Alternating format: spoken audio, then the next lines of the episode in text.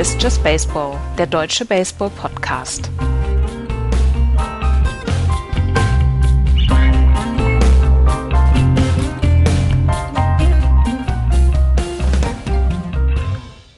Der September ist da, die Call-ups in die Major League sind da und alle Teams nutzen ihre Roster, um sie auszudehnen, um an auch verdienten Spielern dann ein paar äh, Spiele Pause zu geben und viele Teams bereiten sich auf die Playoffs vor, beziehungsweise dann auch auf das Rennen Richtung Playoffs und wir sind fünf Tage vor der Europameisterschaft in Hofdorf. Herzlich willkommen zu Just Baseball.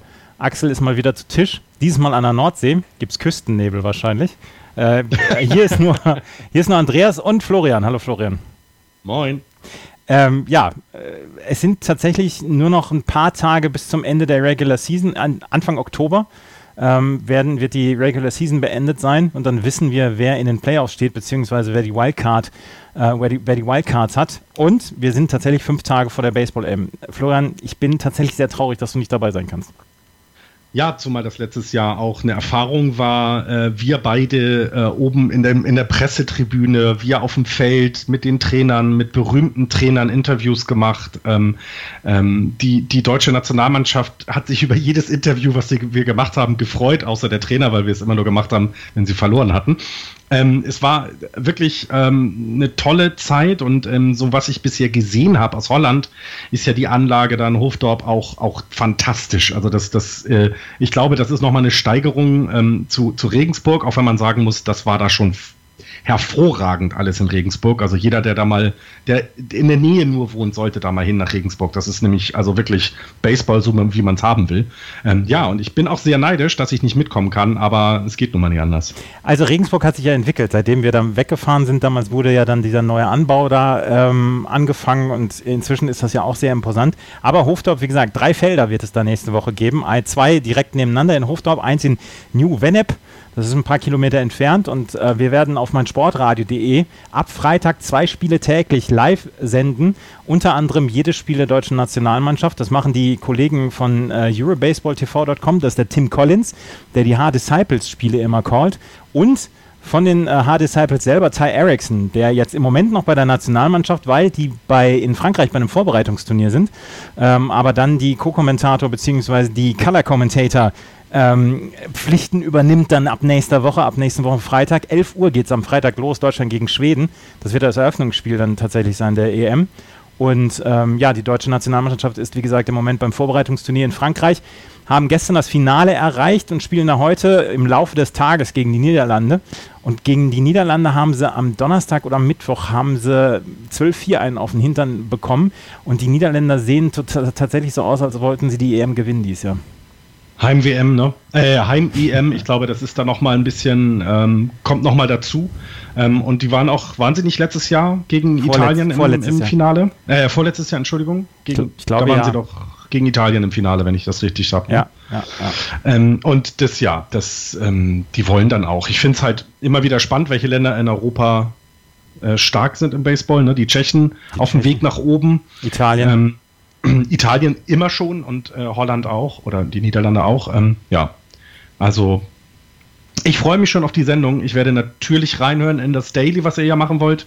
Das heißt, dass ihr bekommt dann hier über euren Podcatcher ähm, oder auf unserer Seite äh, dann immer auch eine, eine justbaseball.de Sendung, aber eben auch vor allem auf die Live-Spiele. Und wenn wir alle ganz fest die Daumen drücken, hören wir vielleicht auch mal den Axel oder den Andreas in einer Live-Reportage. Ja, also tatsächlich, wenn wir den Platz dafür bekommen, haben Axel und ich schon gesagt, dass wir eventuell ein Deutschlandspiel dann auch mal auf Deutsch kommentieren wollen. Der Kommentar ist in Englisch, damit er möglichst vielen Leuten dann auch bereitgestellt werden kann.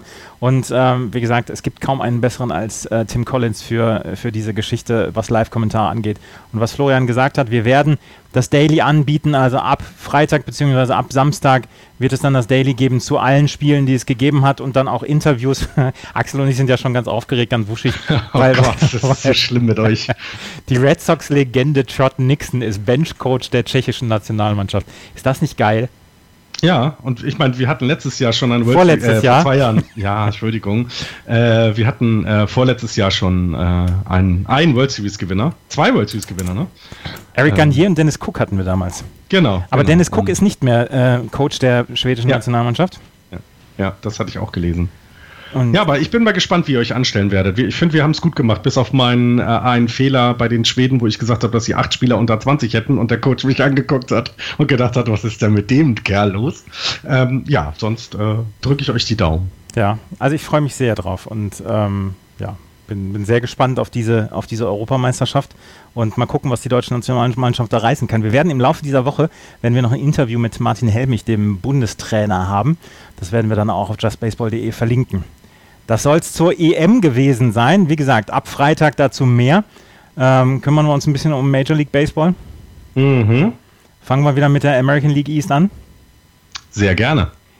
In der American League East führen jetzt gemeinsam die Boston Red Sox und die Toronto Blue Jays, beide mit 76 Siegen und 59 Niederlagen. Dahinter die Baltimore Orioles 74-61, die New York Yankees 69-65, jetzt schon sechseinhalb Spiele hinter Boston und Toronto und die Tampa Bay Rays am Ende mit 58 und 76. Die Boston Red Sox haben ähm, letzte Nacht 11 zu 2 gegen die ähm, Oakland Athletics gewonnen und haben jetzt tatsächlich in fünf Spielen gegen die äh, Oakland Athletics einen ähm, ein Score von 67 zu 19 hingelegt. die, die, naja, wenn, wenn, die, wenn die Red Sox etwas können, ne? dann Offensive. Also 751 Runs scored. Wir, wir rechnen ja jede Woche nochmal, keine Ahnung, 50 dazu gefühlt, ähm, wenn wir uns hier treffen. Also ja, das können die. Aber ganz ehrlich, es sind fünf Spiele gewesen jetzt und diese elf Runs 11 zu 2 war das knappste Ergebnis der fünf Spiele gegen die Oakland A's, mhm. gegen die bemitleidenswerten Oakland A's. Und ähm, ja, die Red Sox haben tatsächlich ähm, pünktlich zum Pennant Race haben sie angefangen, wieder äh, die Offensive ähm, äh, ein, äh, ankommen zu lassen. Und tatsächlich, sie haben, was haben sie für ein Run Differential im Moment? 144 sind wir. Ja, und sie haben, das heißt 751 und 607. 607 ist jetzt nicht gut, würde ich mal so behaupten. Also da gibt es, äh, die haben weniger Runs against in, der, äh, in den Ligen, klar, aber dieses 751 ist halt, also äh, das ist unerreichbar, glaube ich. Ne? Selbst die Cups haben nur 681. Also. Aber es ist lustig, ein Drittel dieses äh, Run Differentials kommt von den Oakland A's. 48. Ja. Die anderen 96 sind von, von den sämtlichen anderen 130 Spielen, die die Red Sox hatten. Das ist ähm, ja. ja. sehr bemerkenswert. Und ähm, Rick Porcello hat es zum ersten Mal als, oder als erster Red Sox-Pitcher in der Geschichte der Red Sox geschafft, eine Saison mit 19 Siegen und drei Niederlagen zu beginnen. Wie gesagt, wir, haben, wir, haben, wir sagen es immer wieder, das mit der Win-Loss-Statistik ist eher ähm, sekundär, aber der spielt eine richtig, richtig gute Saison oder pitcht eine richtig gute Saison und du kannst im Moment davon ausgehen, er schafft sechs oder sieben Innings und äh, mit ihm haben sie äh, 21-7, also 21 Siege geschafft und sieben Niederlagen, nur wenn er auf dem Mount stand. Das ist plus 14. Sie sind plus, äh, plus 4 in allen anderen Spielen. Also, und ich glaube, genau diese Statistik, das, was du gesagt hast, wie lange, ne, wie lange schafft er es, die Red Sox oder wie viel Innings schafft er es, ähm, dass sie in der Offensive eben sehr gut sind, das wissen wir, aber äh, wir wissen auch, wenn, wenn du und äh, Axel euch immer über den Bullpen ärgert. Also, das heißt, ähm, du musst als, als Pitcher es bei den, bei den Red Sox eben versuchen, so lang wie möglich zu gehen, dann besteht die Chance, dass dein Team gewinnt. Ob du dann als Pitcher mit den Münden kriegst, ist ja, wie du selber sagst, nicht ganz so wichtig. Da sind ganz, ganz erste, äh, ganz andere äh, Statistiken wichtiger. Aber man, es zeigt eben, dass er eine wirklich gute Saison macht und ich glaube, da hattet ihr vor der Saison nicht so mit gerechnet. Ich glaube, das Ace, was ihr gesehen habt, war ja eher, David Price. Ne? Ja, David Price kriegt ja inzwischen auch in seinen letzten 20 Starts, hat er irgendwie ein ähm, ERA von über drei, knapp über drei gehabt. Ähm, das ist ja auch völlig in Ordnung, beziehungsweise sehr, sehr gut. Und ähm, von daher, also das Starting Pitching funktioniert. Man macht sich ein bisschen Sorgen um David Wright, äh, Stephen Wright, Entschuldigung, der, ähm, der der ein bisschen Schulterprobleme hat und der seinen letzten Start dann ein bisschen in den Sand gesetzt hat. Mal gucken, aber mit Porcello und David Price hat man auf jeden Fall zwei Pitcher, die, ähm, die für die Postseason, sollte sie erreicht werden, dann auf jeden Fall Fixpunkte sind und mit denen man auch schon mal arbeiten kann. Ich habe noch eine Statistik zu Henry Ramirez gesehen. Ähm, Henry Ramirez wirklich eine gute Saison, die er macht. Er ist nicht der überragende Spieler, aber es ist eine gute Saison. Aber ähm, er ist in der Lage, im September nochmal einen Gang zu finden. Unter 153 Spielern mit 500 oder mehr Karriere-Plate-Appearances im September. Ähm, Henry Ramirez ist Fünfter im Average, 319er Average, Elfter im OBP mit einem 379er, Zwölfter in Slugging. 5,29 und 9. im OPS 9,18. Und ähm, tatsächlich in seinen letzten beiden Saisons mit den Dodgers, bevor er dann zu den Red Sox gewechselt ist, hatte er einen ähm, 3,70er Schnitt oder Average im, im 2012 und 3,52er Average im ähm, 2013 und dann 4,62 bzw. 4,25er OBP. Also, man kann durchaus äh, darauf hoffen, dass die Red Sox mit Handley Ramirez dann nochmal Offensive ähm, im September bekommen und das wäre dann ja eine Geschichte, die durchaus, ähm, ja, durchaus ähm, wohl gesehen ist oder gerne gesehen ist. Ähm, kurz zwei Sätze zu Juan Mon Mon Moncada, Moncada, Moncada. Moncada? Moncada? Juan Moncada. Also, Debüt für die Boston Red Sox jetzt, ne? Gestern? Mhm. Oder? Vorgestern.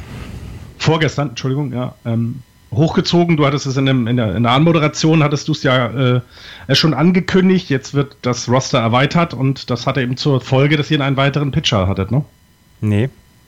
Juan Moncada? Juan Moncada ist Third Baseman. Mets. Sorry, ja, Third Baseman. Ich hatte bei den Mets noch jemand rausgesucht, sorry. ähm, John Moncada, Moncada ist Third Baseman und ähm, hat in der Double A hat er eigentlich hat er eigentlich fast alles zerstört, hat den, den Umweg über Triple A gar nicht genommen und ist direkt jetzt äh, hochgezogen worden. Er sollte als Konkurrenz für Travis Shaw sein, der dann in den zwei Spielen, seitdem John Moncada hochgeholt worden ist, richtig gut auch offensiv abgeliefert hat. Also ist das vielleicht dann so ein bisschen konkurrenzbelebtes Geschäft.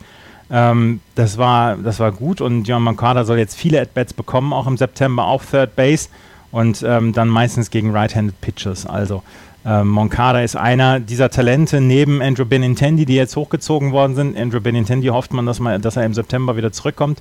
Ähm, dann hat man halt noch ähm, Betts, Bogarts, Bradley. Ähm, also um die Zukunft der Red Sox ist es eigentlich relativ gut bestellt. Die Ich, ja, also es, ist, kommt jetzt noch wieder jemand, der, der schlagen kann, wollte Ja, ich das genau. Ne? Also Genau. es, ist, es hört nicht auf bei euch da.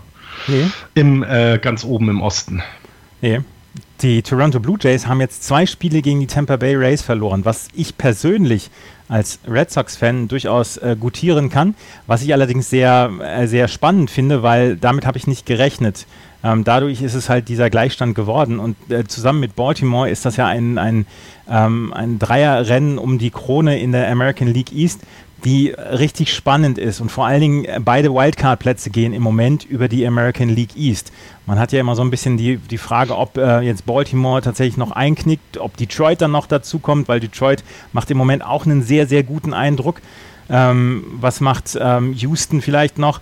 Aber äh, die Baltimore Orioles und die Toronto Blue Jays haben im Moment zusammen mit Boston dann halt die beiden Wildcard-Plätze inne. Und ähm, ich bin sehr gespannt, wie das, dann, wie das Rennen dann ausgeht. Auch die äh, Blue Jays haben ihren Roster expanded und haben unter anderem Dalton Pompey hochgeholt. Über den haben wir letztes Jahr viel gesprochen. Weil letztes Jahr hat er in der Major League angefangen und ist dann runter bis zum äh, Double A gekommen, weil er, weil er das Jahr anscheinend überhaupt nicht verkraftet hat und weil er überhaupt nicht auf die Füße gekommen ist. Und den hat man jetzt, jetzt tatsächlich wieder hochgeholt. Ähm, er ist Outfielder, 23 Jahre alt und ähm, ist jetzt ähm, ist jetzt wieder hochgezogen worden und ähm, wird dann so als, als Pinch-Runner eingesetzt werden. Und ähm, ja, das hat er letztes Jahr im September schon gemacht, als die Toronto Blue Jays Richtung, Richtung Playoffs wollten. Das machen sie jetzt wieder mit ihm. Und äh, mal gucken, ob er dann wieder so den Drive gewinnt, dass er dann vielleicht auch nächstes Jahr wieder in der Major League angreifen kann. Weil sein Weg ist tatsächlich ähm, sehr, sehr steinig gewesen in den letzten, in den letzten ähm, Monaten und Jahren. Was ich, was ich ähm, sehr lustig finde, ist, wenn du diesen Dreikampf nimmst, der ist ja nicht nur ein Dreikampf um die Playoffs, sondern im Moment, so wie was man so liest, auch ein Dreikampf um den American League MVP-Titel äh, als Offensiv- oder als Spieler. Ne? Mookie Betts, Josh, Josh Donaldson und, und auch Manny Machado sind da ja Mhm. in der Verlosung. Ähm, das heißt, du hast also da sehr viel Spektakuläres äh, zu, zu, zu sehen, aber eben nicht nur spektakulär, sondern eben auch wahnsinnig spannend. Also die, das Elimination Game der Baltimore Orioles, die Elimination Game Number, ist jetzt 26. Das heißt, es müssen noch 26 Spiele gespielt werden, bevor sie aus dem Playoff-Rennen raus sind. Da zähle ich jetzt die Wildcard nicht dazu. Ähm, wenn man das mal vergleicht, San Francisco hat auch 26 gegen die Dodgers und da reden wir auch davon, dass das noch sehr, sehr spannend werden wird. Ähm, die, das, die Elimination-Nummer für die Chicago Cubs, also sprich für die St. Louis äh, Cardinals, ist 12. Also das heißt, wir werden noch tief, tief in den September rein in der American League East äh, den Kampf um die Playoff-Plätze haben und ja, das äh, sollte man sich dann ansehen. Postseason Probability im Moment äh, ist halt eine nette Spielerei von, ML, von der MLB. Die Toronto Blue Jays stehen bei 91,7 Prozent, dass sie die Playoffs erreichen. Die Boston Red Sox, was ich eine Riesenfrechheit finde, bei 88,7 Prozent und die Baltimore Orioles bei 36,5 Prozent. Also die, die Chancen der Baltimore Orioles, die Playoffs zu erreichen, sind nach wie vor relativ gut. 36,5 Prozent ist jetzt nicht so viel wie bei Boston und Toronto und trotzdem, sie sind nur zwei Spiele weg und ähm, ja, bin sehr gespannt. Selbst die New York Yankees haben noch eine Postseason Probability von 3,4 Prozent. Ja, und ähm, die, also wenn wir dann zu dem überleiten, so jetzt gerade heute, also die Hörer werden es wahrscheinlich dann wissen, wie es ausgegangen ist, sagen ja die Experten, heute ist ein Do-or-Die-Spiel für die Yankees. Also sie spielen gegen Baltimore, ähm, haben jetzt die letzten zwei Spiele gegen Baltimore verloren. Ähm, es könnte sich heute Abend entschieden haben, dass sie äh, aus dem Playoff-Rennen raus sind, ja. wenn sie dieses Spiel verlieren. So sagen jedenfalls die Experten. Ne? Ja, ja, das, äh, genau, das habe ich auch gelesen. Also die ähm, Yankees ähm, sind jetzt tatsächlich in diesem Desperation-Mode. Sie müssen eigentlich fast alle Spiele gewinnen. Ähm, was habe ich gelesen? Wenn sie 18-10 ähm, wenn sie 18-10 gehen in den letzten 28 Spielen, dann haben sie die 87 Siege geschafft, die sie letztes Jahr geschafft haben. Und trotzdem müssten sie dann immer noch darauf hoffen, dass die ähm, Orioles wenigstens einen, einen äh, 500er-Ball spielen, um sie noch einzuholen. Und selbst dann sind diese 87 Siege noch nicht in Stein gemeißelt, dass man den zweiten Wildcard-Platz erhält. Also ähm, das wird ähm, eine ganz, ganz wilde Geschichte. Hoffentlich wird es noch eine wilde Geschichte, weil ich habe tatsächlich Bock auf, ähm, auf ein spannendes Wildcard-Rennen und ich hätte auch Bock zum Beispiel auf ein Spiel 163. Also von mir aus. du kriegst nicht genug. Nee, ich, ich kann gar nicht genug haben. Ähm, ja, wobei ich, wobei ich da, also ähm, ich hatte das jetzt, ähm, ich hatte gestern gerade beim Spiel äh, der Cubs gegen die Giants, äh, hatten die beiden Moderatoren von, von San Francisco so ein bisschen auch darüber äh, gesagt, was ist eigentlich besser, ne? Also die Division von vorne anzuführen und diesen, diesen, dieses eine Spiel mehr, äh, weniger haben, neben Wildcard, äh, Play-In und so ein Quatsch, ähm, wo, wobei dann äh, gesagt wird, ja, das klingt alles komfortabel, man darf aber eben nicht vergessen, San Francisco hat es letzt, äh, äh, letztes Jahr, ähm, also 2014 geschafft, über das Wildcard, über diese, wir müssen spielen und wir sind eigentlich immer kurz davor rauszufliegen, ähm, geschafft, dann die World Series zu gewinnen. Also das ist so ein bisschen die Frage, ne? wie sehr kann man sich jetzt auf dem ausruhen, nehmen wir Texas und vielleicht auch Cleveland, oder aber eben Toronto, Boston, Baltimore, die eigentlich schon jetzt im Playoff-Modus sind. Das muss man ja so sagen. Also du darfst dir keine drei, vier Spiele mehr leisten, die du, die du nicht gut bestreitest, dann da, dann bist du schon fast abgehängt. Deswegen, da musst du richtig, du musst jetzt schon im Playoff-Modus sein. Und das kann natürlich dann bedeuten, dass du dieses Expanded Roster gar nicht so nutzen kannst, wie es vielleicht andere machen können, dass hier mal ne, Pitcher ein bisschen Pause geben, dass jemand vielleicht mal zwei Spiele nicht hinter der Platte hocken muss und und und. John Gibbons hat gesagt, genau das hat John Gibbons gesagt. Ähm, das mit dem Expanded Roster, das ist jetzt hier kein Showcase für die, für die Jungs, die hochgeholt werden, sondern eigentlich, es sind die regulären Spieler, die spielen sollen und es gibt tatsächlich nur wenige Situationen, in denen er dann auch die äh, hochgeholten Spieler dann reinwerfen kann und reinwerfen möchte, weil sie sind halt in so einem Race. Und ich bin sehr gespannt, wie sich das auch die nächsten Jahre dann auswirkt mit dieser zweiten Wildcard, die es ja jetzt gibt seit ein paar Jahren.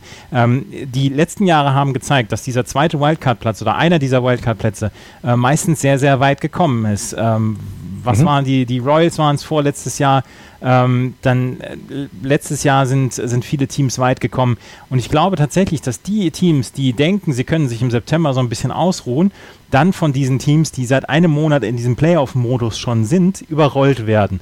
Und ähm, da könnte ich mir vorstellen, dass dann auch so, so ein bisschen so eine andere Geisteshaltung bei diesen Teams, ich erwähne nur mal die Cups jetzt, ähm, dass, dass diese Teams einfach eine Möglichkeit finden müssen, um die Spannung hochzuhalten, dass das dann auch in den Oktober über, übernommen werden kann.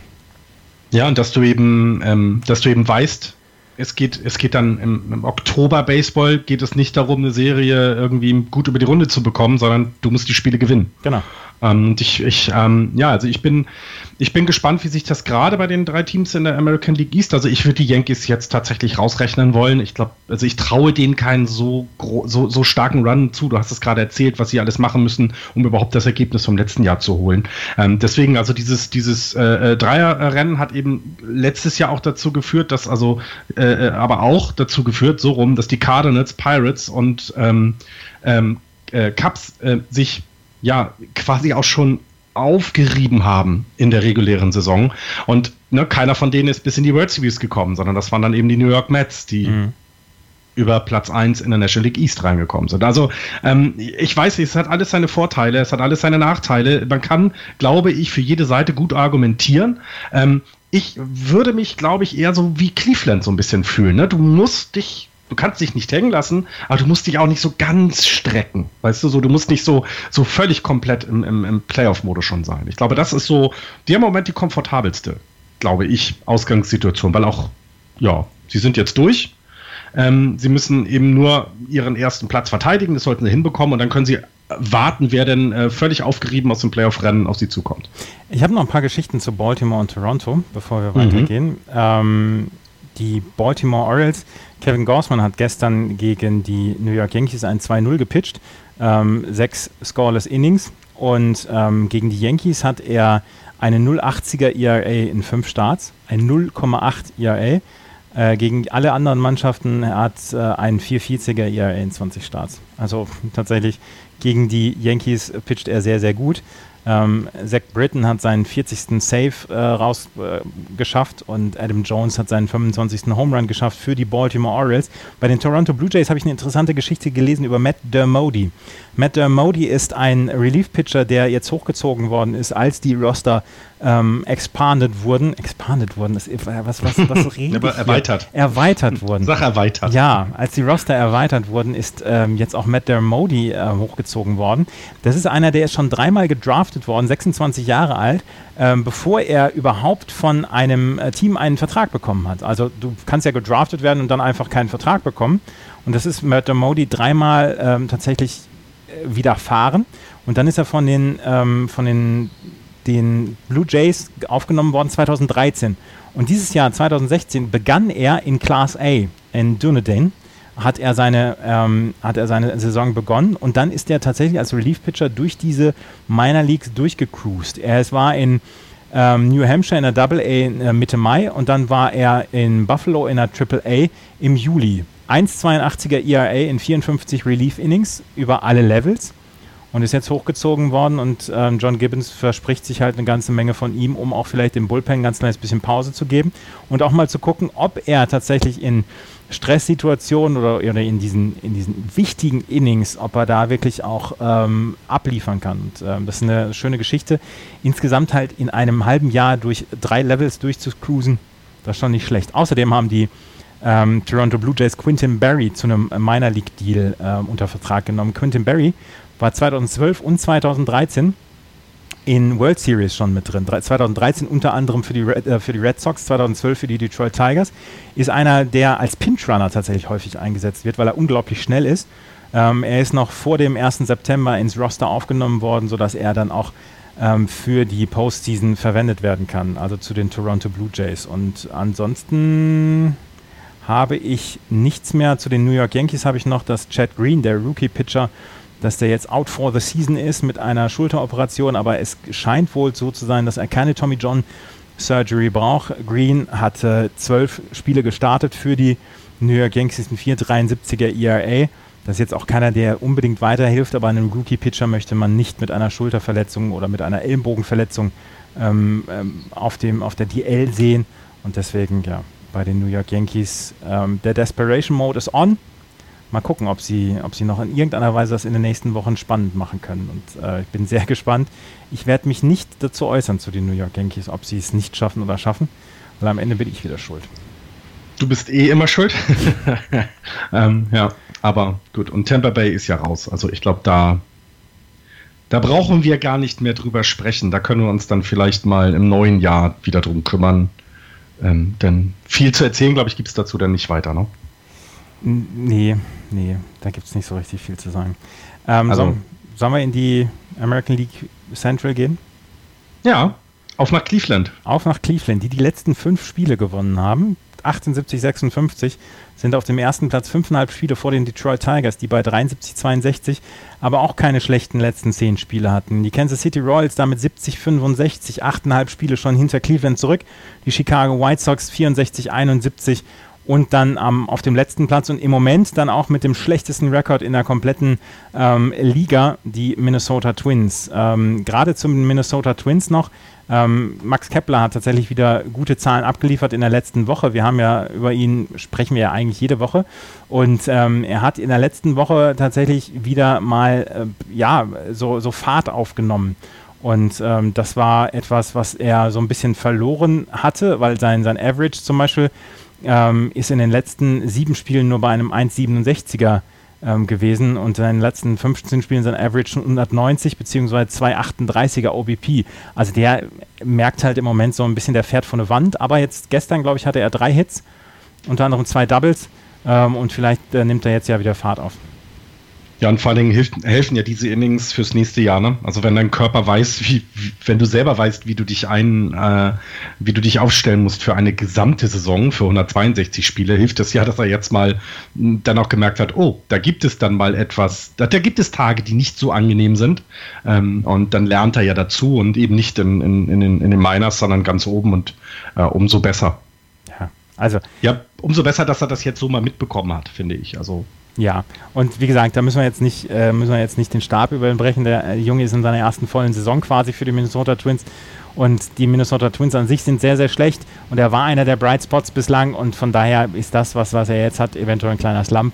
Und, ähm, aber er sagte ja auch selber, die Major League ist ein brutales Geschäft. Du musst jeden Tag musst du an dir arbeiten, sonst bist du schneller weg, als du, ähm, als dir lieb ist. Und deswegen, also er hat ja auch die richtige Einstellung. Von daher, das wird schon, das wird schon funktionieren mit ihm. Das, das äh, genau, davon gehe ich auch aus. Ähm, ich, er, er scheint auch die, er scheint eben zwei Vorteile zu haben. Er hat eine, eine gute Arbeitsmoral, eine gute Einstellung, dass er eben an sich arbeiten will und dass er sich da auch verbessern will und Potenzial auch für sich sieht, besser zu werden. Und zweitens ein Team, was ihn, was sich in ihn verliebt hat. So mhm. hat es mal ein Podcast aus einer anderen Sportart gesagt. Ähm, der, der ihm gesagt hat, wenn es ein Team gibt, was, was Vertrauen in dich hat, dann und, und du, du schaffst es, wie er es diese Saison, auch dann entsprechend Zahlen aufzubauen, dann steht dir, dann steht dir eine Zukunft offen, äh, ja, fünf, sechs, sieben Jahre äh, Major League. Das wäre doch super. Ja, auf jeden Fall. Ähm, die Minnesota Twins, wie gesagt, im Moment auf dem letzten Platz in der American League Central. Die Cleveland Indians ähm, haben ihre ähm, beste, also ihren besten Score bzw. ihre beste Platzierung jetzt erreicht und ihren besten Rekord jetzt erreicht. Mit, äh, was haben sie jetzt, 78, 56? Ähm, sind sie auf jeden Fall 22 Spiele über äh, 500 und sie waren in dieser Saison noch nicht ein einziges Mal so gut. Also sie sind auch zur richtigen Zeit wieder ähm, in, einen guten, in einen guten Lauf gekommen und ähm, haben tatsächlich jetzt auch Offensivstatistiken, die, die in Ordnung sind und bei den, ähm, bei den Cleveland Indians läuft eine ganze Menge gut. Gerade bei Corey Kluber, ne? Pitcher of the Month im August. 5-0 ist er gegangen. Ja, ich weiß, die One-Loss-Statistik ist nicht so wichtig, aber fünf Siege hat er den Cleveland Indians gebracht. Dieses, ähm, äh, äh den letzten Monat hatten 2,43er ERA in, in 40 Zweidrittel-Innings, äh, sechs Starts waren es, glaube ich, wenn ich das richtig in Erinnerung hatte. Also das ist, ähm, das sind gute Zahlen, die er aufgeliefert hat und das ist ja dann auch für die äh, Indians sehr, sehr wichtig, ne, dass sie da auf jeden Fall jemanden haben, der, ähm, der sie dann auch trägt weiterhin. Ja, und sie haben jetzt tatsächlich auch einen, einen Schedule, der ihnen erlaubt, dann zu Hause diese Siege zu holen, weil sie haben jetzt äh, mhm. die ersten vier Spiele von, einem, von dem äh, 10-Game Homestand haben sie gewonnen.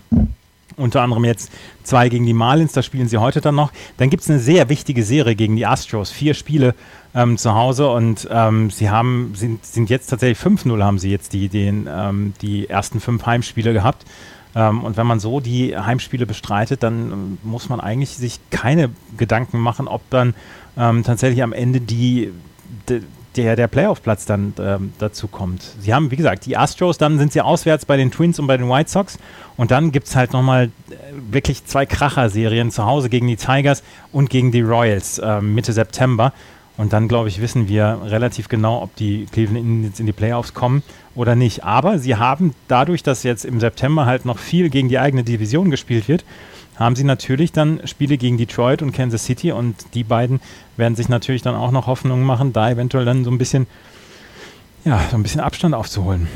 Ja, das ist ja das Schöne an, den, an dem Schedule der Major League, dass du halt gerade zum Ende hin viel in den eigenen Divisionen spielst ähm, und äh, dass äh, um es tatsächlich eben auch klar zu machen, wer die Division gewinnt. Ich finde die Idee ja gut, Anstatt dass du, keine Ahnung, äh, noch 15 Spiele gegen Oakland und äh, Los Angeles Angels hast in American League Central, spielst du gegen die Leute, die dich verfolgen und kannst äh, eben, kannst damit ja auch rein von der Statistik her äh, darstellen, wer ist der Beste in dieser Division und dann die Division gewinnen. Ich mag, ich mag diese Art von Schedule, ähm, dass du das quasi da unter, äh, dass du das unter sie, dass sie das unter sich ausmachen wollen. Das finde ich ziemlich gut. Ja, ähm, ich habe gerade so ein ganz kleines bisschen Probleme, die ähm, die Statistiken aufzurufen auf MLB.com. Deswegen kann ich gerade so ein bisschen, ich weiß nicht, rufst du sie auf baseballreference.com immer auf? Ich äh, ich bin bei äh, ESPN tatsächlich. Achso, nee, ich bin jetzt bei Baseball Reference, weil MLB.com hat im Moment Probleme auf seiner Seite und deswegen kann ich sie nicht so richtig. Ja, Baseball Reference ist immer ein Tag äh, zurück, ne? Das darf man nicht vergessen. Ah. Die sind nicht so aktuell um die Uhrzeit, in der wir in der Regel aufnehmen.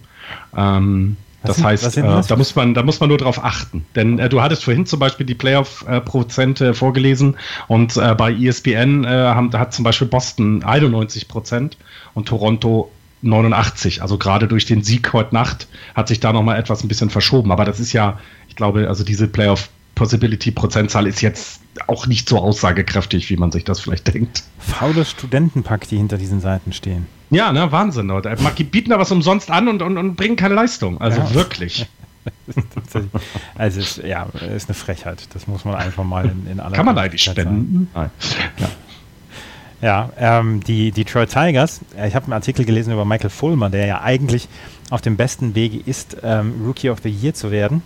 Und ähm, der jetzt allerdings so, so ein bisschen auch den Druck bekommt, ähm, er muss zum ersten Mal in wirklichen Drucksituationen dann auch pitchen, weil so die Saison ist ja relativ lang und du hast ja durchaus Zeiten, ähm, wo sich nicht so richtig jemand um dich schert, beziehungsweise wo du einfach so, so dein, deine, deine Starts hast.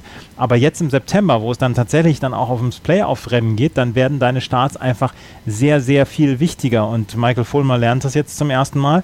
Und die ähm, Detroit Tigers müssen sich auf ihn verlassen, um in die Playoffs zu kommen, weil er ist im Moment der Anker dieser, dieser Rotation. Justin Verlander ist das Ace im Moment und der hat nach schlechtem Start hat er einfach in den letzten, in den letzten 10, 15 Starts einfach unglaublich gute Leistungen abgeliefert, hat einen 330er ERA inzwischen. Ähm, und Michael Fulmer aber mit seinem 2,77er ERA in 23 Starts ist einfach der, der die besten Zahlen abgeliefert. Und, und das ist etwas, worauf sie, sich die Detroit Tigers verlassen müssen, wenn sie jetzt äh, dann auch in die Playoffs kommen wollen. Und ähm, ich bin sehr, sehr gespannt, weil die letzten beiden Starts hat er einen 7,59er ERA, äh, 15 Hits in 10 2 Drittel Innings und neun Runs, die er abgegeben hat. Also er ist ähm, jemand, auf den sich die Detroit Tigers verlassen müssen, aber er hatte zwei schwache Starts zuletzt und ich bin gespannt, wie seine nächsten Starts dann aussehen. Ja, bei, bei, den, bei Detroit, was ich, was ich eben, also ich habe schon sehr stark für pro Cleveland gerade gesprochen, dass die eigentlich durch sein sollten. Jetzt hat aber die Tigers natürlich noch einen Shot auf die Wildcard. Und wenn man sich das dann so anguckt, wen sie da haben, du hast ihn gerade erwähnt, Justin Verlander, wenn man sich die letzten Jahre anschaut, ähm, ähm, wie er dann im, im, im September, Oktober die reguläre Saison beendet hat, dann war das 2011 4-0 mit einem 245er, äh, 255er ERA. Ähm, 2012 war es 5-1, in 2000 äh, mit, und mit dem ERA unter 2 sogar. In 2013 6 Starts, 1-2, da war aber das äh, war auch klar, da war er nicht so gut drauf, das, das hatte man da ja auch gesehen. Und im Jahr 2014 war er 3-1 äh, mit dem 389er ERA. Das heißt also, er weiß auch, was es bedeutet, ähm, im September und Oktober auf dem Mount zu stehen und nicht äh, im, im April die besten Leistungen abzurufen. Ähm, also deswegen ist für mich immer noch, oder auch für viele andere, ähm, äh, die, die, die Tigers nicht ganz raus aus dem Playoff-Rennen, auch wenn, Moment, Boston und auch Baltimore besser aussehen, ähm, ist es bei, bei den Tigers, darf man die um Gottes Willen niemals unterschätzen. 7-3 in den letzten 10 zeigt das auch ein bisschen. Justin Verlander, um das nochmal zu komplettieren, seinen letzten fünf Starts, ein 2,34er ERA, 34 zwei Drittel Innings, 21 Hits hat er abgegeben, 11 Runs und ähm, ja, das ist ähm, 8,8 Strikeouts per 9 Innings. Und die Strikeout-to-Walk-Ratio in den letzten fünf Starts war 6,80. Das ist nicht unbedingt überragend, aber das ist schon sehr, sehr gut. Und das hat man nicht mehr erwartet von Justin Verlander. Wir waren ja auch schon die, die ihn äh, Ende letzten Jahres, Anfang diesen Jahres tatsächlich dann, ähm, dann rausgenommen haben eigentlich aus dem Rennen. Ja, und aber ach ja, das, wir kommen ja nachher bei den Cups dazu. Ich glaube, man darf im Baseball das, den Punkt Erfahrung nicht unterschätzen. Also äh, Wörlander hat schon vieles gesehen. Wörlander hat schon vier Home Runs gegen, äh, drei Home Runs waren es, glaube ich, gegen Pablo Sandoval aufgegeben in der World Series. Ähm, hat sie aber auch schon mit den Tigers gewonnen, wenn ich mich jetzt nicht irre. Also ähm, der hat alles gesehen und, und es kann ihn da äh, nichts erschrecken mehr. Äh, während du gerade den, den Rookie-Pitcher oder den etwas jüngeren Pitcher angesprochen hast, der jetzt gerade so merkt, oh, äh, die Leute gucken viel, die, die, die, die Better sind viel aggressiver. Ich habe viel mehr Pitches, ähm, um sie auszubekommen, weil es eben in Richtung Playoffs geht. Also ähm, man darf das tatsächlich nicht unterschätzen, ähm, was die Erfahrung angeht. Ich möchte nicht wehtun, ich möchte auch den Detroit Tigers-Fans nicht wehtun, aber ähm, Justin Verlander hat noch keine World Series mit den Achso, okay, gewonnen. ich war mir 84, nicht mehr ganz sicher. 84 war das letzte Mal, dass sie ähm, tatsächlich Ach, stimmt, die, stimmt, ja, ich habe ähm, ja, die ja, World Series gewonnen haben und 2012 die American League gewonnen. Da war ja, ja die World Series gegen die Giants, genau. Das wusste ich noch. Das wusstest du noch? Ist ja spannend, dass du sowas weißt. Ja. ja. Die äh, Kansas City Royals sind in einem ähnlichen Desperation Mode wie die ähm, wie die New York Yankees. Und sie müssen eigentlich gewinnen und ähm, sie haben jetzt ihren Closer, Wade Davis, nach, nach äh, DL-Zeit wieder zurückbekommen. Und dann hatten sie äh, ge gedacht, sie könnten am Freitag, äh, gegen wen haben sie gespielt am Freitag? Das muss ich gerade nochmal nachgucken. Da haben sie gedacht, am Freitag hätten sie ähm, die, äh, den, den, äh, die Sache schon im Sack. Da haben sie gegen Detroit gespielt. Äh, als sie 7-6 führten und Wade Davis dann ins letzte Inning gebracht haben und den ersten Pitcher, den trifft er erstmal. Und ähm, dann hat, hat, er zwei Runs abgegeben und die Detroit Tigers haben in einem sehr, sehr wichtigen Spiel 8 zu 7 gewonnen. Und das war ein, ein wirklich wildes, wildes Spiel. Und ähm, ja, also die äh, Kansas City Royals brauchen, brauchen Wade Davis, um dann die Playoffs vielleicht noch zu erreichen, nachdem sie ja im Juli einen unglaublich schlechten Monat hatten, der August wirklich richtig gut war und jetzt, wo es drauf ankommt, dann kann Wade Davis nicht abliefern. Aber sie haben äh, bis Freitag hatten, hatte das Bullpen ein ERA von 3,06. Und das ist mal richtig, mhm. richtig gut. Ja. Und ähm, das brauchen sie und sie brauchen auch Wade Davis, um vielleicht nochmal in Contention zurückzukommen. Ja, absolut. Ähm, und die, die, die Royals so ein bisschen, ne, so, so, ich, ich glaube, es ist immer noch so, ach, keine Ahnung, es ist dann, du hast die Nacht durchgezecht und bist jetzt den Tag drauf immer noch so leicht äh, angeditscht, weil eben körperlich erschöpft. Ich glaube, also wenn man sich das anguckt, die sind 28, 41, ähm, äh, wenn sie äh, nicht zu Hause spielen, also äh, in, in Auswärtsspielen. Gott, jetzt fiel mir das Wort nicht ein. 28, 41. Das ist also 42, 24 zu Hause, ja, super, alles gut, aber es fehlt was. Und vielleicht ist es eben dieses, ach komm, ne, ich gucke mir meinen Ring an, ah, heute mal nicht so. Es ist völlig, völlig natürlich, das will ich niemandem eine fehlende Einstellung vorwerfen, aber ich glaube, so der letzte, der letzte Rest, der ist da heute einfach äh, in dieser Saison einfach nicht da. Nächstes Jahr dürfen sich dann wieder andere, äh, andere darum bemühen. Hast du das Fell der Royals jetzt schon erlegt, ja? Ich Oder verteilt? glaube ja. Also ähm, mir, mir, mir scheint es, dass äh, sowohl Tigers als auch die Orioles einfach, was die Wildcard angeht, ein bisschen mehr Dampf noch haben. Darf, ähm, ich, dir, darf ich dir das Schedule der Royals der nächsten 14 Tage mal vor Augen führen? Aber sehr gerne. Also, sie spielen heute noch einmal gegen die Tigers. Dann drei Spiele bei den Minnesota Twins. Wir sind uns einig, dass die Minnesota Twins im Moment nicht so richtig gut sind. Dann haben sie nach einem Tag Pause drei Spiele bei den White Sox. Die White Sox brauchen eine gute Serie. Eine, aber das könnte die gegen die Royals sein. Vergiss das nicht. Wie gesagt, mal, ich rufe gleich den Hawk an, ich frage ihn. Dann spielen sie bei den White Sox. Dann spielen sie zu Hause gegen die Oakland A's, die ja äh, also diese, dieses Wochenende von den Red Sox mal so richtig zerstört worden sind.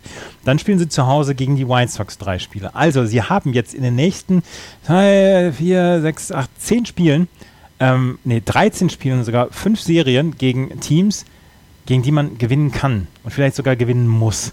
Und ja, aber du musst hier ja schon 10-3 rausgehen dann, ne? Ja, aber wer sagt denn, dass sie das nicht machen? Ich. Weil sonst hätten sie das ja vorher schon gemacht. Ja, aber jetzt haben sie ja tatsächlich mal diese Gelegenheit, diese, diese verlorenen Spiele dann aufzuholen. Also ich finde, ich finde gerade dieses Schedule, was sie haben, sie haben danach, nach den mhm. White Sox am 19. September, haben sie dann noch zwei Spiele bei den, äh, zwei Serien bei den Indians und bei den Tigers und dann zu Hause nochmal gegen die Twins und gegen die Indians. Das stimmt, ja, das ist ein gutes Argument. Du hast ein sehr gutes Argument angebracht. Dieses Schedule ist dann äh, ein, ein großes Vorteil, ja. Und das ist, äh, das ist die Chance der Royals und deswegen würde ich tatsächlich das Fell der Royals noch nicht äh, verteilen, bevor es erlegt ist. Okay. Also ist das jetzt quasi dein Astros Jinx aus dem letzten Jahr? ja, der Astros Jinx, der war spontaner. Der Astros Jinx bezog sich auf ein Spiel. Ich kann keinen Monat jinxen, glaube ich jedenfalls nicht. Okay, ja. sehr gut. Ja. ja, gut, ich bin, ich bin sehr gespannt. Also ähm, die, die, die, sie können es ja, aber du hast gerade äh, gesagt, Wade Davis, äh, wenn der fehlt, dann wird es schwerer oder wenn der, wenn der eben nicht seine Leistung mehr wird schwerer. Ähm, in, in, in, dem Fall äh, viel Strecken, aber ähm, vielleicht besinnen sich die Twins ja und sagen, na, wir spielen jetzt weiter doch mal Baseball und gewinnen mal zwei Spiele gegen die, die Royals. Tja. Es ist äh, sehr, sehr spannend und ich finde tatsächlich, dass es in der, in der American League deutlich spannender ist, was die Wildcard und was die insgesamt die Plätze angeht, als in der National League. Da sind ja schon viele, viele Spiele bzw. viele äh, Divisionen scheinen schon entschieden zu sein. Aber lass uns doch mal in die American League West gehen, weil da mhm. ähm, sind die Texas Rangers im Moment das beste Team in der American League. 82 Siege, 54 Niederlagen, die letzten sieben Spiele gewonnen. Ähm, die sind auf einem richtig, richtig guten Roll im Moment. Danach die, äh, dahinter die Houston Astros, die bei 71-64 liegen, zehneinhalb Spiele zurück. Dahinter die Seattle Mariners 69-66, die LA Angels mit 60-75 und die Oakland A's mit 57-78 weit, weit abgeschlagen im Moment. Ähm, die, ähm, ja, die, die Texas Rangers machen im Moment wohl den besten Eindruck dieser gesamten, ähm, dieser gesamten American League und ähm, ja, sie können sich eigentlich fast nur selber schlagen, habe ich das Gefühl. Das, das scheint so zu sein. Und äh, wenn jetzt Axel hier wäre, würde er wieder die Frage stellen, warum ist dem so? Denn so überzeugend, also 657 Runs scored, da lachen die Red Sox drüber.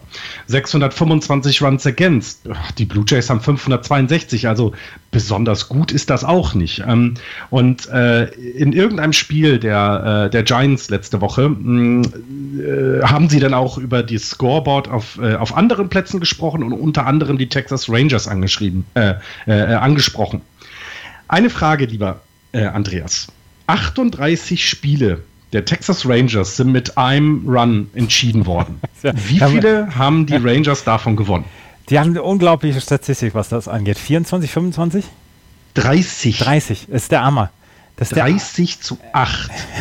Mal als Beispiel, die so hochgelobten Cups sind bei 2020. In 40 Spielen haben sie 20 von uns Coin Toss. So ist es ja auch. Ein One-Run-Game ist ein Coin Toss. Nicht für die ähm, Texas Rangers. Eh, anscheinend nicht. Äh, die, die Red Sox 16-8. Was die, auch nicht äh, die Giants 25-22. Also man sieht bei den Red Sox, sie machen halt auch weniger, ne? also schaffen es halt, die Spiele frühzeitiger zu entscheiden, ähm, was den, den, das Run Differential angeht. Ähm, die Giants sind bei 25-22. Also du siehst, das ist eine Statistik, die, die, die geht nicht. Die gewinnen jeden Cointoss. Ja. Das, das, ist, ähm, das ist wirklich bemerkenswert. Also die Texas Rangers, ähm, nervenstarke Bastarde sind das. Und jetzt nochmal als Vorbereitung für die National League. Jetzt stell dir mal vor, du kommst, du kommst in die Playoffs und du hast ein Team, was in 38 Spielen, die mit einem Run entsch äh, äh, äh, äh, entschieden worden sind, 30 gewonnen oder die Cubs, die von 40 nur 20 gewonnen haben. Dann wissen doch die Rangers schon das ganze Jahr über, was passiert, wenn es laut wird, wenn es eng wird, was mhm. passiert, wenn, wenn es darum geht. Und da würde ich mein, würde ich mein Geld sofort auf die Rangers setzen. Die, die, die Relief-Pitcher, die fünf, äh, also die vier besten Relief-Pitcher der Texas Rangers. Sam Dyson, 2,69er ERA. Tony Barnett, 2,22er ERA. Matt Bush, 2,92er ERA. Und Jake Diekman, 2,85er ERA. Mit so einem Relief-Pitching gewinnst du die, die One-Run-Spiele. Ja, Absolut. Und, und es ist also so ein bisschen, das ist äh, das, was die Phillies, wir haben uns doch am Anfang der Saison, hatten sie ja, das genau. doch auch. Da haben genau. sie doch auch so äh, wahnsinnige Statistiken, was diese engen Spiele angeht. Und mh, hm, ein Faktor in den Playoffs ist, dass du keine 15-0 gewinnen wirst. Das kommt seltener vor. Es wird nämlich alles getan, diese Spiele zu gewinnen. Und ich glaube, dass, dass die Rangers genau wissen, was zu tun ist und deswegen weiterhin mein Favorit auch sind, in der American League alles zu gewinnen. Ja, äh, du hattest diesen Tipp ja am Anfang schon. Habe ich in irgendeiner Weise Punkte gut gemacht im, im, im Tippspiel? Nein. Nicht? Du, du, hast jetzt acht insgesamt. Ja, siehst du, habe ich doch gewonnen. Letzte Woche sieben. Sieben. Ja, von. Ja. ja, so kann man es auch sehen. Ich, ich, ich, mag deine so, so äh, positive, äh, offensive Einstellung. Also dieses, das mag ich sehr. Ne? Du bist schlecht. es ist halt einfach so, ja. du kannst nicht tippen. Aber das macht nichts. Ich bin trotzdem ein wertvolles Mitglied der Gesellschaft. Ein wertvolles Mitglied der Gesellschaft, genau. Ja, ja Texas Rangers. Ähm, ich es ist alles durchschnittlich, nicht, naja, nicht durchschnittlich, aber es ist alles nicht jetzt in oberen Kategorien. Ich glaube, du könntest aus jedem Team oder du könntest für, für jede andere Mannschaft in der American League, die in den Playoffs dabei ist, könntest du, könntest du immer sagen, ja, aber da sind die Red Sox wesentlich besser. Aber hier, guck dir mal die Orioles an gegenüber den, den Rangers und trotzdem stehen sie da und lächeln dich an. Ja, also, und zeigen dir den nackten Mittelfinger.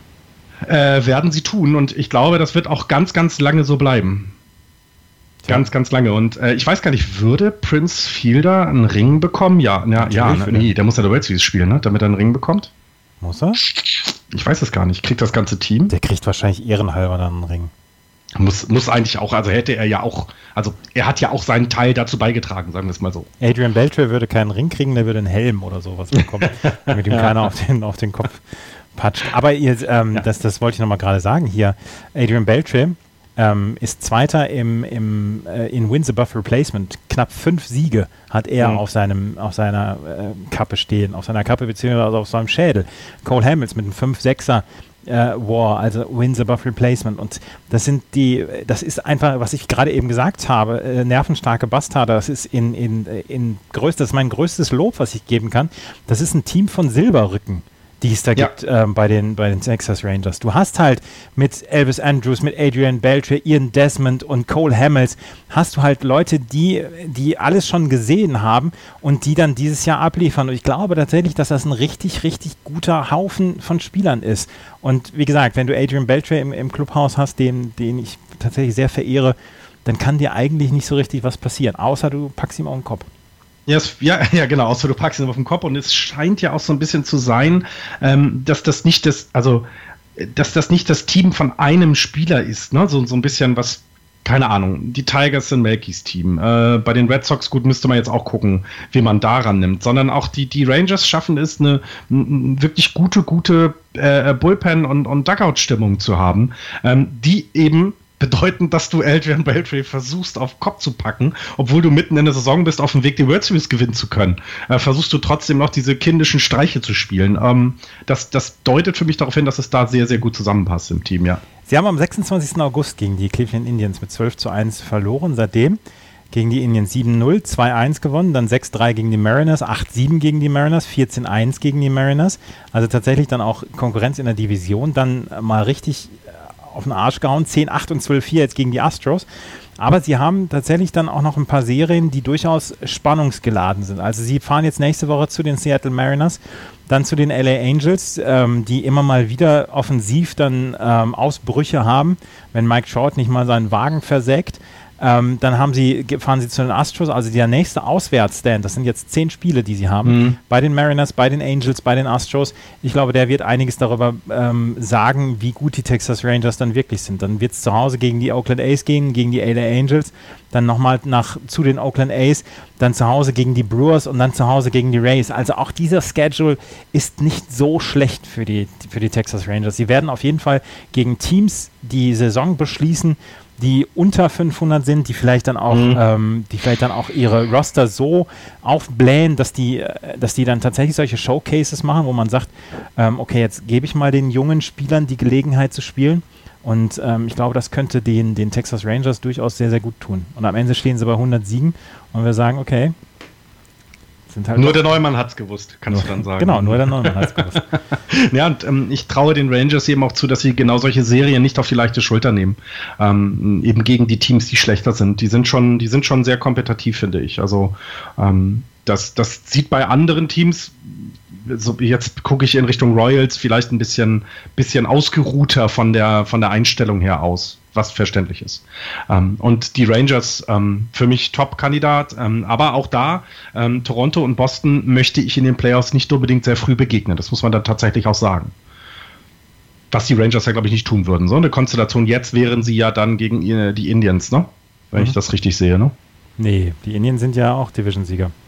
Ah, Sie so, würden auf, auf eins der Wildcard-Teams treffen. Ja, äh, also vielleicht ja das ist natürlich lustig. Ne? Oh, das wird, oh, schöne Playoffs gerade. Ja, das, das, das, das, stimmt. Indien gegen Toronto, äh, also Indiens gegen Toronto wäre es ja im Moment, wenn, wenn, wenn die Red Sox äh, mhm. die, äh, die Wildcard dann auch gewinnen, glaube ich auch dran, äh, gegen, gegen Moment ja Baltimore, ne? wenn ich das richtig sehe, mhm. 74 genau.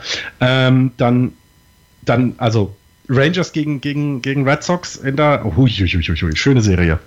Ja, ähm, ja. Schaffen es die, ähm, die Seattle Mariners noch in die Playoffs? Es ist so ein bisschen wie die, so ein bisschen zu sehen wie die, wie die, wie die Yankees, ne? Also sie müssen jetzt, sie, sie haben jetzt keine Chance mehr, sich auszuruhen. Sie sind äh, fünf Spiele weg. Die Yankees viereinhalb. Wir haben davon geredet, dass die Yankees jetzt eine Serie haben oder das Spiel haben an diesem Sonntag. Dann sieht es bei den Mariners nicht anders aus. Wobei Hawk Harrison würde, glaube ich, sagen, sie brauchen nur eine Serie, dann sind sie dabei.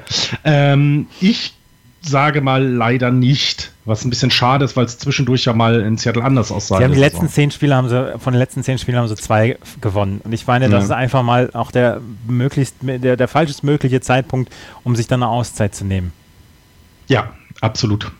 Kannst du nicht bringen. Wenn du selbst gegenüber den New York Yankees vier Spiele verlierst oder auch gegen, gegen Baltimore, die nun wirklich nicht so richtig gut drauf sind die letzten Wochen, hast du ja drei Spiele verloren in den letzten zehn Spielen. Und das, das geht einfach nicht. Kannst nicht bringen. Ja, das stimmt. Ähm, übrigens, das AL Wildcard Game ist in der Nacht vom 4. auf den 5. Oktober. Und mhm. tatsächlich, ich weiß nicht, ich bin sowieso nicht der nervenstärkste Mensch. Ähm, ich schalte auch sehr häufig beim Fußball einfach mal ab, weil ich es nicht aushalte. Boston gegen Baltimore, 4. Oktober auf den 5. Oktober, ALDS oder AL Wildcard Game, kann ich mir nicht angucken. Ich, ich, ich twitter, ich, ich schreibe es einfach in die WhatsApp-Gruppe dann rein. das, also, nee, das, das ist ah, furchtbar furchtbar. Ähm, wir haben eben übrigens zu, überdings über die LA Angels gesprochen, beziehungsweise über Mike Trout. Der hat seinen Wagen versägt, ne? Ich habe das, das, hab das gar nicht mitbekommen, weil alles, was aus Los Angeles äh, kommt, äh, stinkt nach Pupse. Aber ähm, ja, anscheinend. Also Mike Trout war von einem, von einem Dinner mit, mit äh, Teamkollegen nach Hause gefahren und ist dann, hat dann wohl eine, eine Baustelle bzw. Eine, eine Unfallstelle übersehen und wollte dem ausweichen und ist dann an, anderen, ähm, an, an ans Auto rangekommen. Ihm ist nichts passiert, eine Polizistin ist ähm, sch nicht schwer verletzt, also nicht lebensgefährlich, sondern schwer verletzt. Und ähm, er sagte, ja, dem, dem Auto geht es nicht gut, ihm geht es sehr, sehr gut und ähm, wenn die Ermittlungen abgeschlossen sind, kann er sich dann auch mit, einer, mit, der Polizistin treffen. Auf jeden Fall, das war kein, kein guter, keine guter Wochenauftakt für die LA Angels. Und äh, Mike Trout, ja. Ja, also das war tatsächlich ein Schreckmoment für die LA Angels. Ähm, also ich, äh, davon verstehe ich jetzt zwei Dinge nicht. Erstens, er hat eine Baustelle übersehen? Nein, eine Unfallstelle hat er übersehen. Ah, okay, alles klar. Dann, dann bin ich beruhigt, weil eine Baustelle übersehen, also auch wenn jemand, also ich bin mal in Amerika Auto gefahren, das ist schon sehr, sehr merkwürdig dort, weil Ausfahrten links und rechts, du bist von links und rechts überholt, da kann man schon mal den Überblick verlieren, aber so eine Baustelle wird dort schon relativ deutlich angezeigt. Gut, da war es ein Unfall und dann ist da, ist ja gut, dass wirklich tatsächlich niemand groß zu Schaden gekommen ist. Ähm, ich glaube, ja, Mike Trout ist im Moment alles, was die Angels haben, ne? Haben wir eben über die 5,6 äh, Wins above Replacement von Cole Hamels gesprochen. Mhm. Mike Trout 9,2. Mhm. Ja, das, was, was willst du, was, was willst du über diesen Spieler noch sagen? Also, ähm, was, du kannst nur hoffen, dass die Angels irgendwann in, in irgendwann in, zu seiner Vertragslaufzeit mal wieder relevant werden. Ähm, dass er die Chance hat, mal seine Leistung auch in den Playoffs zu zeigen, weil ich glaube, das möchte auch jeder sehen. Ähm, ja, und mehr kannst du da nicht sagen. Eine kaputte, tote Franchise in Teilen, aber, und das, das, das muss man auch immer wieder sagen, ich hatte das bei Baseball Reference, gibt es ja die, die äh, äh, Statistik auch, wie viele Zuschauer kommen. Und ich glaube, die Angels sind in der American League auf jeden Fall immer unter den Top 3. Das heißt also, die Leute kommen zum Glück ja noch. Es, äh, sie, sie gehen eben auch hin, um äh, Mike Trout zu sehen. Ähm, also Offensiv anders kann ich mir das nicht vorstellen. Offensiv ist das ja auch ein Team, was, was Spaß macht durchaus. Albert mhm. Puchholz zum Beispiel hat jetzt seinen 28. Home Run die Saison geschlagen, ist jetzt auf Platz 9. Ähm, auf der All-Time-Liste 588 Home Runs hat er jetzt in seiner Karriere und er ist nach, ähm, also ist an Frank Robinson vorbei. Und mhm. ähm, am Samstag haben es die ähm, Angels geschafft, drei, drei Home Runs hintereinander zu schlagen gegen die Seattle Mariners. Das war das erste Mal seit dem 13. April 2014. Ähm, ja, also die LA Angels offensiv machen sie Spaß und trotzdem ziehen sie keine Wurst vom Teller. Nee, leider nicht. Ne? Also, was heißt leider nicht? Ähm, mir ist das kann es mir als egal sein, aber für so einen Spieler wie Mike Trout ähm, wünsche ich mir es dann doch mal, dass sie die Chance haben. Also, es, es wäre sehr, sehr schade, wenn so eine Karriere, ähm, ja, er ist ja noch nicht auf seinem Höhepunkt, das darf man alles nicht vergessen. Der Kerl kann doch besser werden. Denn im Baseball wird man im Alter besser. Man wird nicht schneller, das ist richtig, aber man wird besser, weil man vieles, vieles schon erlebt hat. Ähm, ist da einfach auch hoff, ist die Hoffnung auch noch nicht vorbei, glaube ich, dass er das, äh, ja, dass das vielleicht mal schafft. Die Angels werden am äh, Mittwoch werden sie Alex Meyer starten lassen gegen die, ähm, gegen die, ich glaube, gegen die Baltimore Orioles. Und Alex Meyer wird danach wieder zurückkehren in die Bundesliga. Und äh, Tore gegen Schalke schießen, ne? sie mussten Campbell Drosian mussten sie auf die ähm, DL setzen, weil er ähm, mit, äh, mit einem Blut, Klumpen, Blattklott in, oh in, seinem, in seinem Oberarm im Moment hadert. Eieieiei, das ist nicht ähm, gut. Und er wird dann eine, eine Operation am Dienstag sich unter, oder sich einer Operation unterziehen, die ähm, dann dafür sorgt, dass die Saison für ihn vorbei ist. Und Alex Meyer, den haben sie ja von den ähm, von den Minnesota Twins geholt, zusammen mit Ricky Nolasco. Von Frankfurt Unity. genau. Sorry, Entschuldigung. Und ähm, deswegen, ja, der wird dann am Mittwoch starten. Ähm, bei den Seattle Mariners, Drew Storen auf der 15-Day-DL, der, der Closer bzw. der Relief-Pitcher für die Seattle Mariners. Ähm, er wird jetzt heute wohl wieder ähm, zurückkommen und ähm, er hat einen Relief-Pitch-Inning in Tacoma für die AAA äh, Filiale der Seattle Mariners gehabt. Ein Spieler, der oder ein Pitcher, der im Bullpen tatsächlich den Unterschied machen kann. Drew Storen, der auch schon bei den Nationals gewesen ist. Und ähm, eine Geschichte noch zu Robinson Cano hat ähm, ist einer von vier Spielern jetzt ähm, in der Major League Historie, Historie der es geschafft hat, in zwölf aufeinanderfolgenden Saisons mindestens 30 Doubles und 30 Home Runs zu schlagen. Ja, ähm, der ist schon gut, ne? Ja, die anderen drei sind Stan Musial, der hat es 16 Saisons hintereinander geschafft, Tris Speaker auch 12 und Honus Walkner auch 12. Und ähm, Cano ist der einzige Spieler, der es geschafft hat, seit Karrierebeginn, also seitdem er in der, in der Major League ist, äh, es in zwölf aufeinanderfolgenden Saisons zu machen, weil Musial, Drew Speaker und Otis Walkner haben tatsächlich ein bisschen gebraucht. Robinson Cano macht es seit Beginn seiner Karriere.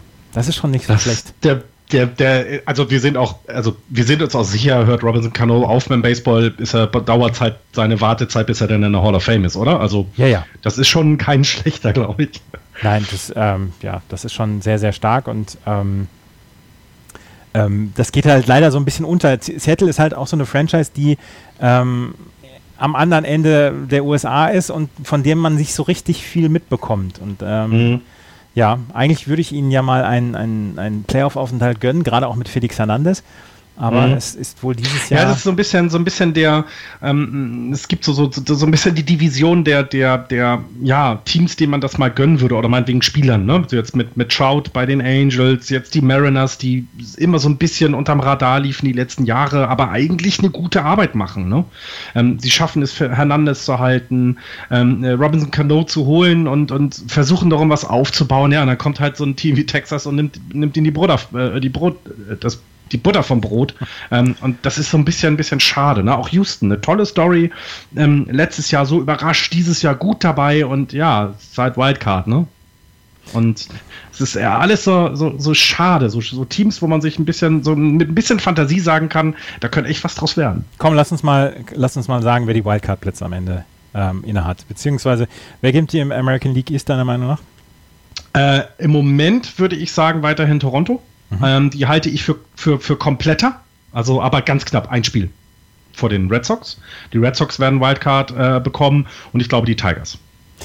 Das äh, mit den Tigers glaube ich auch. Ich glaube, dass die, die Baltimore Orioles noch rausfallen werden. Ich glaube auch, dass die Boston Red Sox die zweite Wildcard oder die erste Wildcard dann haben mhm. werden. Ähm, ich glaube auch, dass Toronto ähm, die Division gewinnen wird. Und ähm, wie gesagt, Boston und Detroit. Oh, Boston gegen Detroit als, als Wildcard-Game möchte ich aber auch nicht haben. Ja, wobei ich, also wie gesagt, dann, äh, dann holt ihr Sandoval dazu. Der erklärt dann euren jungen Leuten, wie man Verlander die Bälle um die Ohren Nein. schlägt. Das Nein. hat er nämlich schon gemacht. Nein. Nein, nein. Aber Verlander, Verlander gegen Price als, als Wildcard-Game, das wäre zum, zum Beispiel ziemlich cool. Ich schreibe dir das bei WhatsApp dann, wie es läuft, wie es steht. Ob ich diese Spannung aushalten kann, weiß ich auch nicht. Ja, und wenn wir ehrlich sind, also die, die, die, die American League ist insgesamt spannender, weil sowohl die, das, der Kampf um, der Spitze in der, um die Spitze in der East als auch dann dazu gehörig das Wildcard-Rennen schon, schon, schon einiges äh, hergibt, finde ich. Du hast es nicht wie teilweise in der West, dass Mittelklasse-Teams sich um die Spitze und den Wildcard, also gefühlt Mittelklasse-Teams um die Spitze und die Wildcard kämpfen. Sollen wir mal in die National League gehen? Sehr gerne. Dafür halte ich mich immer gerne auf. Die National League East. Die Washington Nationals, 79 Siege, 56 Niederlagen auf Platz 1, neuneinhalb Spiele vor den New York Mets, die 70-66 stehen. Dahinter die Miami Marlins, 68-68. Dann die Philadelphia Phillies mit 60-75 und die Atlanta Braves mit ähm, 53-83, aber haben die letzten fünf Spiele gewonnen. Mhm. Ja. Washington Nationals, die ähm, haben ein paar Aufgaben. Ähm, Dusty Baker hat gesagt, ja, es sieht ganz gut aus, dass wir die Playoffs erreichen oder die Postseason erreichen mit neuneinhalb Spielen Vorsprung. Das, glaube ich, lässt man sich dann nicht mehr nehmen, es sei denn, man heißt, man, sind, man ist die 2012er Red Sox oder waren es die 2011er Red Sox, ähm, die neuneinhalb Spiele am Anfang September zu, geführt haben und dann noch verloren haben oder ausgeschieden sind aus dem Playoff, aus den Playoffs. Ähm, sie müssen gesund werden. In der, in der ersten Hälfte der Saison hatten die Nationals ähm, Starting Pitcher einen ERA, einen kombinierten ERA von 3,39. Seit dem All-Star Break haben sie einen 3,75er ERA. Das ist immer noch ganz gut, aber äh, Joe Ross und Steven Strasburg sind auf der DL und ähm, die braucht das, die Baker, und die brauchen die Washington Nationals, um dann ähm, auch wieder zurückzukommen. Und ja, ähm, Bryce Harper ist gut drauf.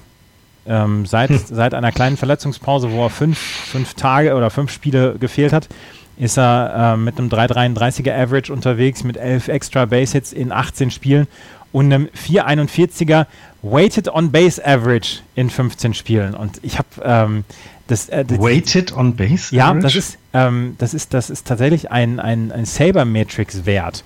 Und dann habe ich, ich muss dann auch immer, ich, ich, ich bin dann auch immer so ein ganz kleines bisschen, ähm, muss ich mir das nochmal nachschlagen, dieser Weighted on Base Average Wert. Das ist sehr, sehr cool. Der setzt sich nämlich zusammen aus. Also, du hast diese On-Base Percentage, wo du sagst, ähm, du, du, hast, äh, du hast Hits, du hast Walks und daraus ergibt sich deine On-Base Percentage. Und dieser Weighted On-Base Average, der setzt sich zusammen aus Non-Intentional Bases on Balls, also tatsächlich Walks, die du, ähm, die du hast, ohne dass du Intentional Walks bekommst. Dann Hit by Pitch, ähm, Single, dann RBOE, Reached Base on Error. das ist auch ziemlich cool. Reach Base on Error, ja. ja. Dann Double, Triple, Home Run und äh, das alles wird geteilt durch äh, die Plate Appearance. Und dann ist 2008 eine Formel ist entwickelt worden für diese Weighted on Base Average. Also diese ähm, sämtliche dieser Werte, die ich gerade vorgegeben habe, werden entsprechend gewichtet. Das heißt, ähm, mhm. diese Non-Intentional Bases on Balls, also die Walks, die du bekommst, werden mit dem Faktor 0,72 gewichtet. Die Hit-by-Pitches mit 0,75, die äh, Singles mit 0,9, diese Reached Base on Error mit 0,92 dann das Double mit 1,24, das Triple mit 1,56 und der Home Run mit 1,95.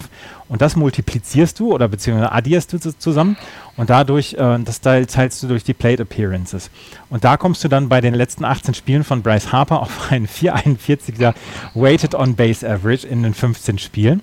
Und ähm, letzte Saison, als Bryce Harper nun wirklich richtig gut war, hatte er über die gesamte Saison einen 461er Weighted on Base Average. Der Sa Kerl kann's. Saber, Saber Metrics sind, sind tatsächlich sehr, sehr spannend und zwischendurch fasst du dir trotzdem an den Kopf, was alles, ähm, was, was alles ähm, so, so, ähm, so ausgewertet wird. Ja, ja, ich finde, ich finde, könnt ihr mal ganz kurz in diese Diskussion äh, einsteigen. Ich finde eben genau dieses, er hat ein gutes OBP, ja, das ist okay. Also das ist eine Statistik, da kann man was sagen, aber es geht ja auch darum, wie gut der Spieler ist. Und die OBP ist ja nicht nur davon abhängig, was du selber machst, sondern es geht ja auch darum, was der Gegner tut. Ne? Intentional Walk zum Beispiel. Errors, also Reached on Fielder's Choice. Zum Beispiel. Ist auch eine Statistik, die wird, die wird im Scoreboard aufgenommen. Dann kann man auch, auch auswerten, wie oft bist du denn auf Base gekommen. Ähm, wenn der Fielder eben entschieden hat, du darfst auf 1 rennen, dafür hole ich mir das aus an der 3, weil es mhm. eben wichtiger ist. Ähm, das sind alles Dinge, die dich selber ja gar nicht stärker machen, sondern da bist du von anderen abhängig. Und da versucht man tatsächlich eben das so ein bisschen zu gewichten. Das finde ich, finde ich, finde ich spannend, dass Bryce Harper eben jemand ist, der im Moment auch, ich weiß gar nicht, wie viele Intentional Walks er schon wieder hat. Also ich glaube nicht, dass, also es gibt genug Leute, die um ihn rumpitchen, zum Beispiel. Ähm, und da finde ich das gut, wenn man mal versucht, seinen Impact auf das Spiel äh, nochmal anders darzustellen. Und geht ja für andere Spieler genauso. Meine Lieblings-Saber-Metric-Statistik ist übrigens Route Efficiency. Mhm. Da wird bei einem Flyball ähm, oder beziehungsweise ja, bei, bei einem Flyball wird gemessen, der, der Defensivmann, ähm, wie nah er an der perfekten Linie ist, um diesen, diesen Ball zu erreichen. Mike mhm. Trout hat. Die perfekte Linie ist immer eine Banane, ne? Ist sie? Ja, erkläre ich gleich. Erzähl es mal Mike Trout. Ja. Und, und Mike Trout hat es letztes Jahr mal geschafft, bei einem, bei einem Dings 98,6% Route Efficiency zu haben. Mhm. Also ich 98,6%. Und das, das ist ja, es ist sehr, sehr, also meine, eine meiner Lieblingsstatistiken, weil sie so, mhm. ähm, weil du sie überhaupt nie hörst, aber dann äh, zwischendurch dann über die, über die guten Defensivspieler dann, dann auch hörst und, und ähm, auch Jackie Bradley Jr. und so. Jackie Bradley Jr. zum Beispiel hat ein einzigartiges Talent, dann beim Ball zu stehen, bevor er dann runterkommt. Mhm. Und der, der lässt es halt sehr leicht aussehen. Und seine Route Efficiency ist halt immer sehr, sehr gut. Und deswegen ist es einmal eine meiner Lieblingsstatistiken. Ja, äh, äh, die Banane, die berühmte Banane ist tatsächlich, wenn du einen langen Flyer, Flyball hast und dann hast du ja die Chance oder du musst als Defensivspieler ja nicht nur den Ball fangen. Das ist schon mal nicht so einfach, das alles richtig einzuschätzen mit Wind und so weiter. Äh, und das zweite ist, bei Tagplay, gerade im, Aus, äh, im Outfield, musst du, wenn du den Ball fängst, eben äh, äh, äh ähm, ähm, Catch, Step, Throw, also fangen, den Schritt machen und werfen. Also, dass du quasi in der Bewegung schon bist, den Ball auch in Richtung äh, Tagplay auf der 3 oder wo auch immer zu werfen. Und deswegen ist es wichtig, dass du so eine Bananenroute läufst, dass du versuchst halt um den Ball rum, dass du dann mit dem, mit dem, äh, mit dem Körper nach vorne wieder ins Feld rein versuchst, den Ball zu fangen und so eine äh, Route zu laufen. Und ähm, ja, es, ähm, ich habe es jetzt äh, gestern, kleiner Ausflug, äh, hat Hunter Pence einen Ball äh, äh, eigentlich schon im Foul-Territory gesehen. Der Wind hat ihn aber wieder reingedrückt und dann stand er da und konnte nichts mehr machen außer dass der dann fair geht und konnte dann nichts weiter verhindern. Also es gab dann äh, einen Runner, der gescored ist, obwohl er normalerweise ein einfaches Aus ist und das Tagplay, dann musst du halt gucken, wie schnell du bist. Und das sind so Sachen, ähm, die, die eben so eine, so eine gute, gute Defensive äh, setzt sich eben nicht nur daraus, dass du den Ball fängst, sondern dass du dann auch bereit bist für mehr. Und das scheint ja ähm, Mike Trout dann auch hinzukriegen. Die wunderbare Welt der Sabermetrics kann man eigentlich stundenlang sich die Statistiken angucken. Ja, tatsächlich, also ja. finde ich. Ähm, um wieder auf die Washington Nationals zurückzukommen, das war ein kleiner Ausflug in die Sabermetrics, um auf, ähm, auf die Washington Nationals zurückzukommen. In den ersten, äh, bis zum, bis zum All-Star-Break haben sie 33 Errors äh, committed. Das waren die wenigsten in der MLB. Seit dem All-Star-Break haben sie in den 40 Spielen 28 Errors gehabt. Das ist zu viel. Und ähm, sie haben in der ersten Hälfte halt einen 600er Ball gespielt und seitdem nur noch 55,8 Prozent ihrer Spiele gewonnen. Und das ist ein Ding, wo man äh, bei, den, bei den Washington Nationals halt auch so ein bisschen Fokus wirft und sagt, okay, ähm, das war vielleicht so ein ganz kleines bisschen, ich sage jetzt mal, also die Amerikaner sagen sloppy, also tatsächlich mhm. so ein mhm. bisschen unaufmerksam, wie sie gespielt haben. Und das müssen sie wieder auf die Reihe kriegen das ist ja genau das, was äh, wir bei den, äh, bei den Teams, die eben so große Führungen in ihren Divisionen haben, häufig mal sehen, ne? dass sie dann eben so ein bisschen sloppy werden. Ähm, das, äh, ja, aber ich glaube, dass die Baker ist da ein guter Trainer, der das gut abstellen kann. Also ähm, ich glaube, der bekommt das hin, die Jungs zu fokussieren. Ja, die Mets sind ähm, dahinter und sie sind tatsächlich im Moment nur ein Spiel im Wildcard-Standing hinter dem zweiten Wildcard-Platz. Soll ich dir mal die, die, die L der, ähm, der Mets vorlesen? Die wird nicht äh, kurz sein, ja. Vor allen Dingen ist die sehr prominent. Jacob ja. de Grom ist im Moment auf der DL, nicht auf der DL, aber ist Day-to-Day. Ähm, Lukas Duda auf der 60 Day, Matt Harvey, Juan Lagares, Stephen Matz, Jonathan Nies, Justin Ruggiano, Neil Walker, Zach Wheeler und David Wright. Da sind so viele Leute dabei, die eigentlich, ähm, eigentlich diesem Team helfen müssten. Und gerade im Starting Pitching, du hast Jacob de Grom, Matt Harvey, Stephen Matz, ähm, Zach Wheeler auf der, auf der Dings, auf der DL. Und das sind eigentlich Spieler, mit denen du diese Saison gerechnet hast und rechnen wolltest. Und damit kannst du einfach nicht rechnen. Ähm, ja, aber dann, dann liest mal, also ja, das, da hast du recht, aber dann liest mal trotzdem bitte die Line-Up auf, die sie, die sie, also die Starting-Pitcher vor diesem Moment noch haben. Das ist eben DeGrom, Syndergaard, Colon, Nies und gut, Thers Lugo jetzt ist nicht so bekannt. Also schlecht ist es ja trotzdem nicht. No? Nee, nein, das ist nicht schlecht, aber und trotzdem, äh, sie haben jetzt mit Robert Xellman zum Beispiel einen äh, Spieler geholt. Sie versuchen im Moment mit äh, den Rookies äh, Seth Lugo und Robert Xellman diese Spiele zu gewinnen. Und er hat jetzt am, ähm, am Samstag gestern also ein, äh, hat er einen Einsatz gehabt für die New York Mets einen Run in sechs Innings abgegeben und die Mets haben gegen die Washington Nationals 3-1 gewonnen. Und ähm, das ist tatsächlich etwas, sie versuchen im Moment Spiele zu gewinnen ohne DeGrom, Matt Harvey, Steven Matz, mhm. Lukas Duda und David Wright. Ja. Und das ist, ja. schon, das ist schon heftig.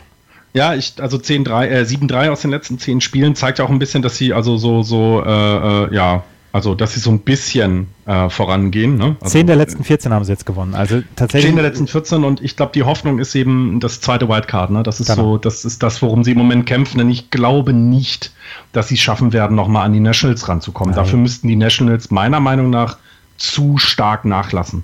Nein, sie werden nicht an die, an die Nationals rankommen. Aber die Giants sind nur dreieinhalb Spiele entfernt und die St. Louis Cardinals sind im Moment nur ein Spiel entfernt. Und das ist genau. eine Geschichte, wo man sagen kann, okay, das ist durchaus noch zu erreichen und das ist durchaus noch eine, ein, ein Abstand mit einem Spiel bzw. dreieinhalb Spielen, der ist in einem September aufzuholen. Und ähm, da müssen auch da muss man auch das Schedule der Mets dann mal berücksichtigen. Also, ne, die spielen jetzt noch das letzte Spiel äh, in Washington.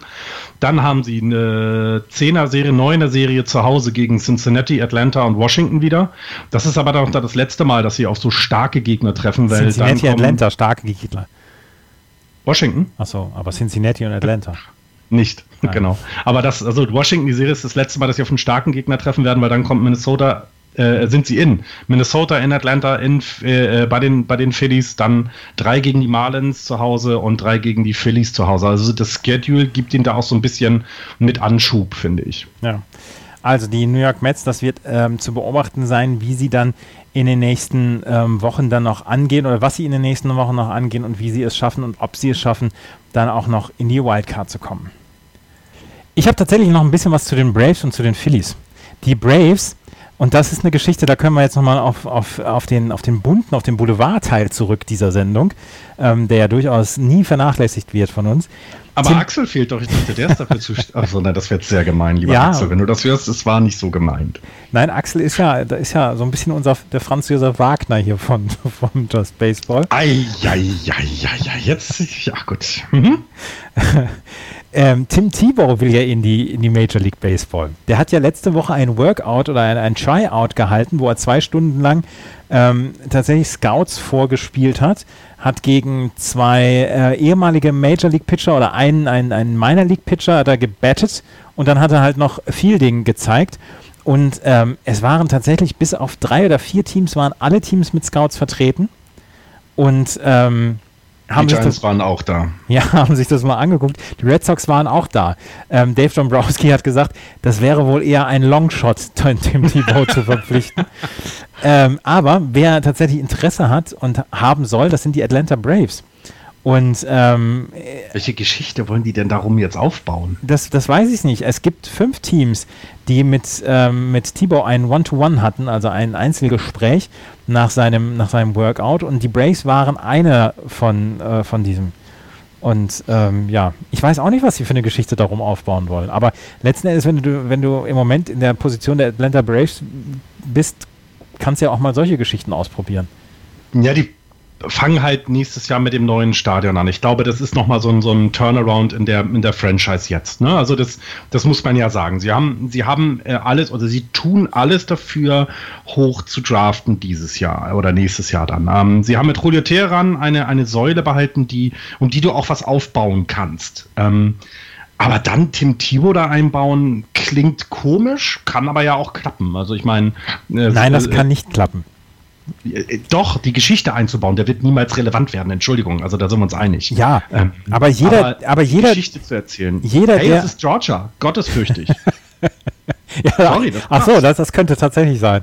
Aber, Natürlich. Aber jeder, der, der äh, Jordan Rides the Bus gesehen hat, die ESPN 30 for 30 Dokumentation, der weiß, dass es einfach nicht so ganz leicht ist, Baseball zu spielen. Richtig.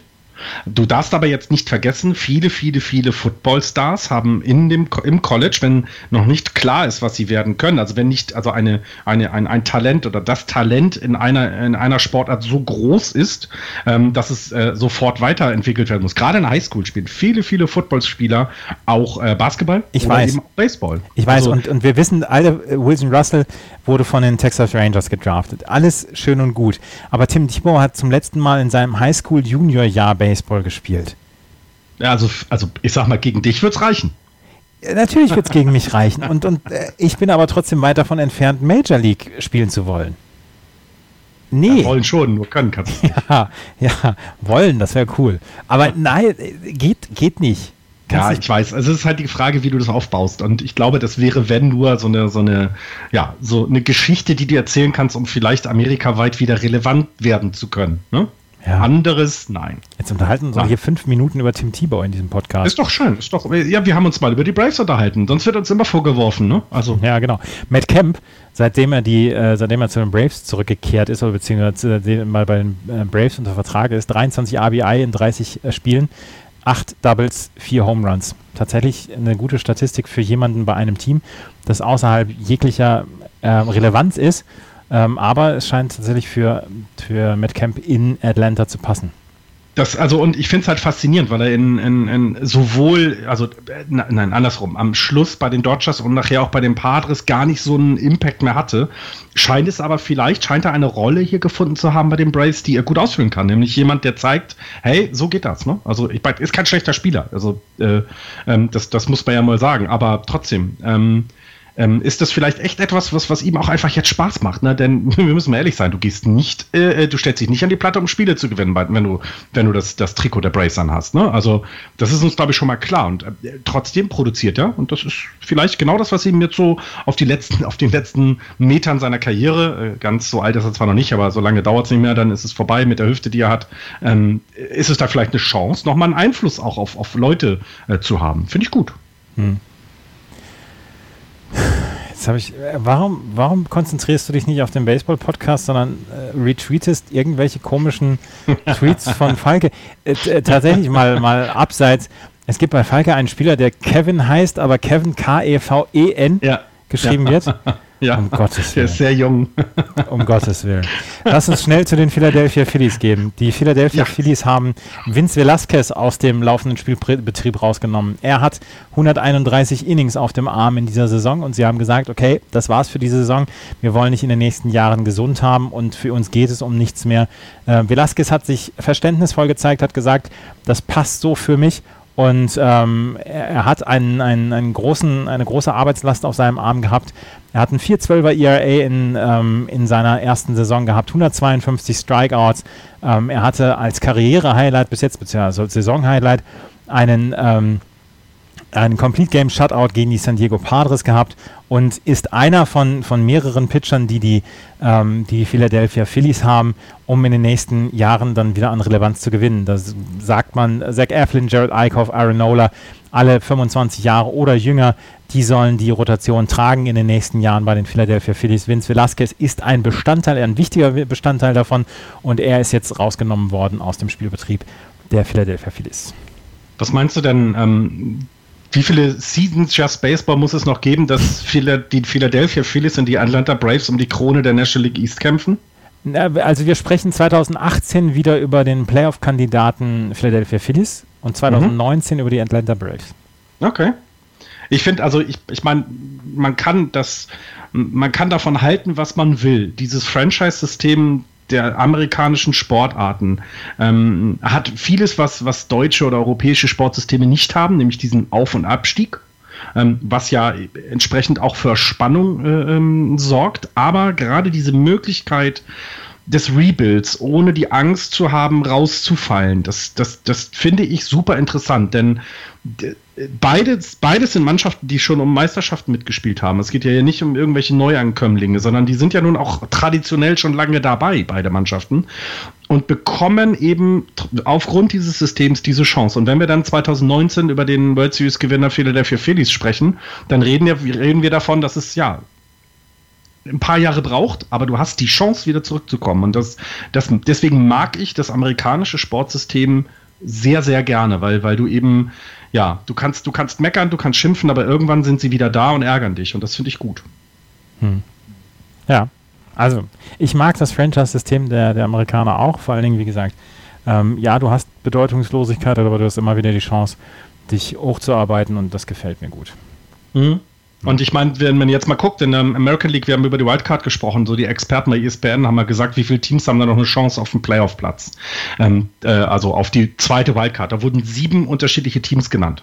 Mhm. Hat natürlich damit zu tun, wer dann die Division gewinnt, klar. Aber das bedeutet, dass du bis spät in die Saison rein immer noch genug Teams hat, die sich nicht hängen lassen brauchen oder die es eben austrudeln lassen. Und ich meine, ich, wir beide, wir sind jetzt nun alt genug, Andreas, wir kennen das noch, dass du ähm, das halt nur, ja, also das beste Team in die World Series kommt, quasi, ne? Oder in die National League Championship Serie, die beiden, ähm, äh, beiden besten Teams und, äh, der, der National League oder der American League erstmal. Und das sind Sachen, ähm, die darf man nicht vergessen. Da wird etwas getan, dass es trotzdem Richtung Ende für viele, viele Teams noch spannend bleibt und sie sich eben nicht ausruhen können. Und auch das, finde ich, haben sie super gelöst. Amen. Amen to that. Lass uns mal in die, in die, in die ja. American League Central gehen, äh, National League Central gehen. Die National League Central wird überraschend von den Chicago Cubs angeführt, die es geschafft haben, ähm, am Freitag 40 Spiele über 500 zu sein, das erste Mal seit 1945. 87, 48. Dahinter 16,5 Spiele zurück die Chicago, die St. Louis Cardinals 70, 64. Dahinter die Pittsburgh Pirates 67, 66. Dann die Milwaukee Brewers mit 59, 76 und die Cincinnati Reds 57, 77. Die Chicago Cubs, John Lester hatte zum 13. Mal in seiner Karriere einen No-Hitter nach fünf Innings am Freitag. Das ist nicht schlecht. Mhm.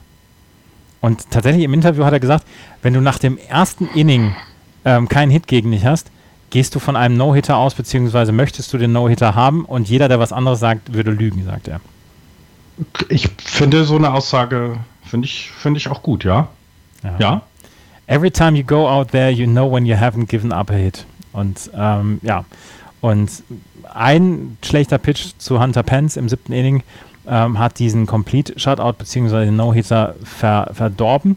Aber sie haben tatsächlich gegen die Giants am Wochenende jetzt gespielt, zwei Spiele. Und ähm, du hast mir in, in der Vorbereitung dieser Sendung gesagt, Andreas, ich werde dir messerscharf darlegen, warum die Cubs die World Series nicht gewinnen. Und ähm, jetzt bin ich sehr, sehr gespannt. Und ihr dürft auch gespannt sein, weil ich werde jedes dieser Argumente werde ich messerscharf entschärfen. Messerscharf Nein, also entschärfen, was ist denn das für ein... Ja, aber ich werde ähm, werd also auf jeden messerscharf sind die Argumente nicht. Ich kann nur das ah. widerspiegeln, was ich gesehen habe. Mhm. Und ich habe gestern ein Team gesehen, ähm, ähm, oder jetzt auch die Serien immer ein Team gesehen von den Cups, die, die, die sind wie Unkraut, die kriegst du nicht tot. Also die, die, die sind dran. Die sind die ganze Zeit immer, immer dran. Das ist okay. Aber was ich dann äh, gestern erleben durfte, war, dass also äh, Brand, also wir sind im, im Spiel, es steht, glaube ich, äh, es stand, glaube ich, 3-2-1 für die Cubs, nee, 3-1 für die Giants, genau. Äh, 2-1 für die Giants. Das heißt ein enges Spiel. Es geht darum, diese Runs jetzt äh, zu sichern. Also, dass du, wenn du in der Offensive bist, äh, in der Defensive bist, dass du Runs verhinderst. Und äh, Brandon Crawford schafft ein ganz normales Single. Das passiert in jedem Spiel. Ne? Also, du, ein Single ist überhaupt gar kein Problem. Was dann aber passiert ist, und das fand ich, also fand ich wahnsinnig. Ähm, Jack Arata ja auf dem Mount, ähm, äh, Brandon Belt danach at bat. Brandon Belt ist Linkshänder, das heißt, es gibt einen Defensivshift. Alles rückt rüber nach rechts. Erstens, es stand keiner an der Second Base. Das passiert manchmal bei einem defensiven Shift. Ja, das ist doch okay. Das, das ähm, ist halt eben so vorgesehen, dass du eben den Hit verhinderst. Und Brandon Crawford ist jetzt auch nicht dafür bekannt, sehr viele Bases äh, zu stehlen. Was er dann aber auch tut, und wenn du als defensive Mannschaft siehst, dass der losrennt, um Gottes Willen, dann stell jemand auf die Second Base oder wenigstens in die Richtung. Weder Shortstop noch Second Baseman reagieren darauf. Die haben das, die, die, waren nicht im Spiel, die waren weg, die waren sonst wo. Haben wahrscheinlich dem Publikum zugehört, die alle geklatscht haben, es ein sehr, sehr wichtiges Inning eben äh, war, um Runs äh, zu verhindern. Das heißt also, äh, er, er, schafft es tatsächlich auf die Second Base zu kommen. Er slidet, aber mitten im Slide guckt er sich um und denkt so, hier ist ja gar keiner. Warum slide ich denn? Ähm, steht dann an der Second Base putzt sich ein bisschen den Dreck ab. Es gibt noch so ein bisschen, ne, das Spiel ist ja dann ein bisschen Ruhe erstmal, stellt sich wieder auf. Und es ist ja weiterhin der defensive Shifter. Das heißt, der 3B-Mann ist äh, knapp zwischen äh, über die Hälfte äh, Richtung Second Base. Und Arietta steht da mit dem Ball. Und Brandon Crawford guckt und sieht, Alter, ich bin auf derselben Höhe wie der 3B-Mann. Wenn ich jetzt loslaufe, dann steht ich ganz einfach die dritte Base, weil da ist keiner. Und genauso passiert es auch. Das heißt, Arietta kann nicht werfen, weil der Third Baseman nicht da ist, weil der nicht aufpasst, weil das er sonst die, was tut. Das ist die Natur von Defensive Shifts. Ja, genau. Das, das ist das eine. Die Natur von Defensive Shift ist das eine. Das andere ist aber, wenn du dann siehst, dass der doch läuft, und das hast du beim von 1 auf 2 gesehen, dann musst du doch wenigstens im Spiel sein und präsent sein und gucken, Alter, wo läuft er jetzt lang? Ähm, und dann gab es einen Wild, äh, Wild Pitch von Arietta und Crawford geht dann halt äh, äh, rein und führt dann, damit führen dann die, äh, äh die Giants dann 3-1. Ähm, danach, was das Lustige war, Brandon Belt Strikeout. Aber ähm, das und es war dann das dritte Aus. Also es war die ganze Zeit bei zwei Aus übrigens auch. Ganz, ganz wichtig. Bei einem Aus ist es immer das Problem und hier und da alles keine Frage. Aber bei drei Aus ist der, du brauchst ihn nur richtig taggen und er ist weg und das Spiel ist vorbei und du führst, er liegst nur 2-1 hinten und die Cups sind in der Lage, solche Spiele dann zu gewinnen. Also, das habe ich gesehen. Äh, ich habe dann eben auch, also ich habe mir dann gedacht, die, die, die haben alle echt noch Pampers an, die Spieler, die da auf dem, auf dem, auf dem Feld stehen. Und sollte es in, in einer Playoff-Serie ums Ganze gehen, weiß ich nicht, ob das, äh, äh, ob das für die Cups dieses Jahr reichen wird. Das, ich glaube, die sind da noch ein bisschen zu grün hinter den Ohren. Die sind fantastisch aufgestellt, keine Frage, aber ich glaube, an solchen Situationen merkt man, das ist vielleicht zu viel, weil das Publikum stand die ganze Zeit. Es war laut in diesem Stadion. Es war, es war, es war Playoff-Atmosphäre, das hat ja Joe Madden hinterher auch gesagt. Aber genau mit diesem Druck dann umzugehen, ich weiß nicht, ob das dieses Jahr schon soweit ist. Was sind jetzt deine Argumente, um zu untermauern, dass die Cubs dieses Jahr die World Series nicht gewinnen? Ja. Was Lausigeres habe ich selten gehört. das mag sein, aber jetzt stell dir mal die Texas Rangers vor, in einem Spiel, das 2-1 steht, die, die lachen sich doch tot, die, die klauen ihnen fünf Bases mit nur einem Runner on Base. Also das meine ich, also diese Erfahrung, dieses, dieses ähm, da schon mal gewesen zu sein. Ich glaube, das könnte ein größerer Faktor werden, ähm, als, ich die, als, ich, als es den Cubs lieb ist. Was soll ich dazu sagen? Joe Madden war es relativ egal tatsächlich. Ähm, dieses Risiko, wenn du diese Shifts eingehst, und diese Shifts sind auf einem All-Time-High, also tatsächlich, sie bringen ja auch was, das geht man ein. Und wenn man auf der Second Base steht und der Third Baseman ist wieder in diesem Defensive Shift, dann ist es Pech, dass Jake Arrieta einen Wild Pitch wirft, aber danach der Strikeout. Ja, passiert. Aber das ist ja, doch für klar, mich, das ja, für mich doch kein Zeichen, dass, dass, die, dass, die, äh, dass die Cups die World Series nicht gewinnen. Doch, für mich ja, weil ich so ein bisschen, also ich habe äh, gestern auch Chris Bryant, ne, äh, äh, das ist so, so, äh, das war so lustig, der, der Kommentator der Giants, also es steht 3 zu 2 für die Giants. Es ist das letzte Aus im, ich glaube, Top 9 war das. Also die, die, äh, äh, äh, Quatsch, Bottom 9, ich glaube, das war sogar das letzte Aus, dann Chris Bryant. Und ähm, Chris Bryant geht an die Platte und sagt, und dann sagt der Moderator, oh, der Tying Run ist in Scoring Position. Weil Chris Bryant an der Platte ist. Weil alle wissen, der Kerl kann das Ding ganz weit mhm. rausschlagen aus dem Stadion und damit wäre das Spiel dann äh, ausgeglichen. Das fand ich sehr, sehr lustig. Ja. Tolle Mannschaft insgesamt. Also, wenn man sich das so anguckt, viele spannende, tolle Spieler. Ey, Anthony Rizzo, meine Fresse. Ey, ich habe den ja auch live damals gesehen und habe das sehr bewundert. Das ist ja, das ist ja, das ist ja Wahnsinn, was die Cups da haben und es macht, macht einen Höllenspaß, den Jungs beim Baseballspielen zuzugucken. John Lester über seine letzten sieben Starts 5-0 und ein 1,38er ERA. Es gab einen Pitcher, der besser war, das war Kyle Hendricks, auch von den, ähm, von den Chicago Cubs. Sie haben noch Jake Arrieta, der nicht diese, diese unglaubliche Saison liefert wie letztes Jahr, aber immer noch eine sehr, sehr gute Saison. Ähm, und ja, das, äh, das tatsächlich. Ist toll. Also Ja, es wäre die schönste Geschichte, die du erzählen kannst. Nach äh, 1248 äh, Jahren die World Series gewinnen. Ähm, ähm, ich glaube dann, ich glaube, wir hatten das im Vorgespräch schon gesagt, danach muss man leider Chicago wieder aufbauen, weil die Stadt dann äh, niedergemetz, äh, niedergerannt wird. Ähm, ich meine, Run Differential von 223, 681 Runs scored, 458 äh, Runs against. Das ist nichts.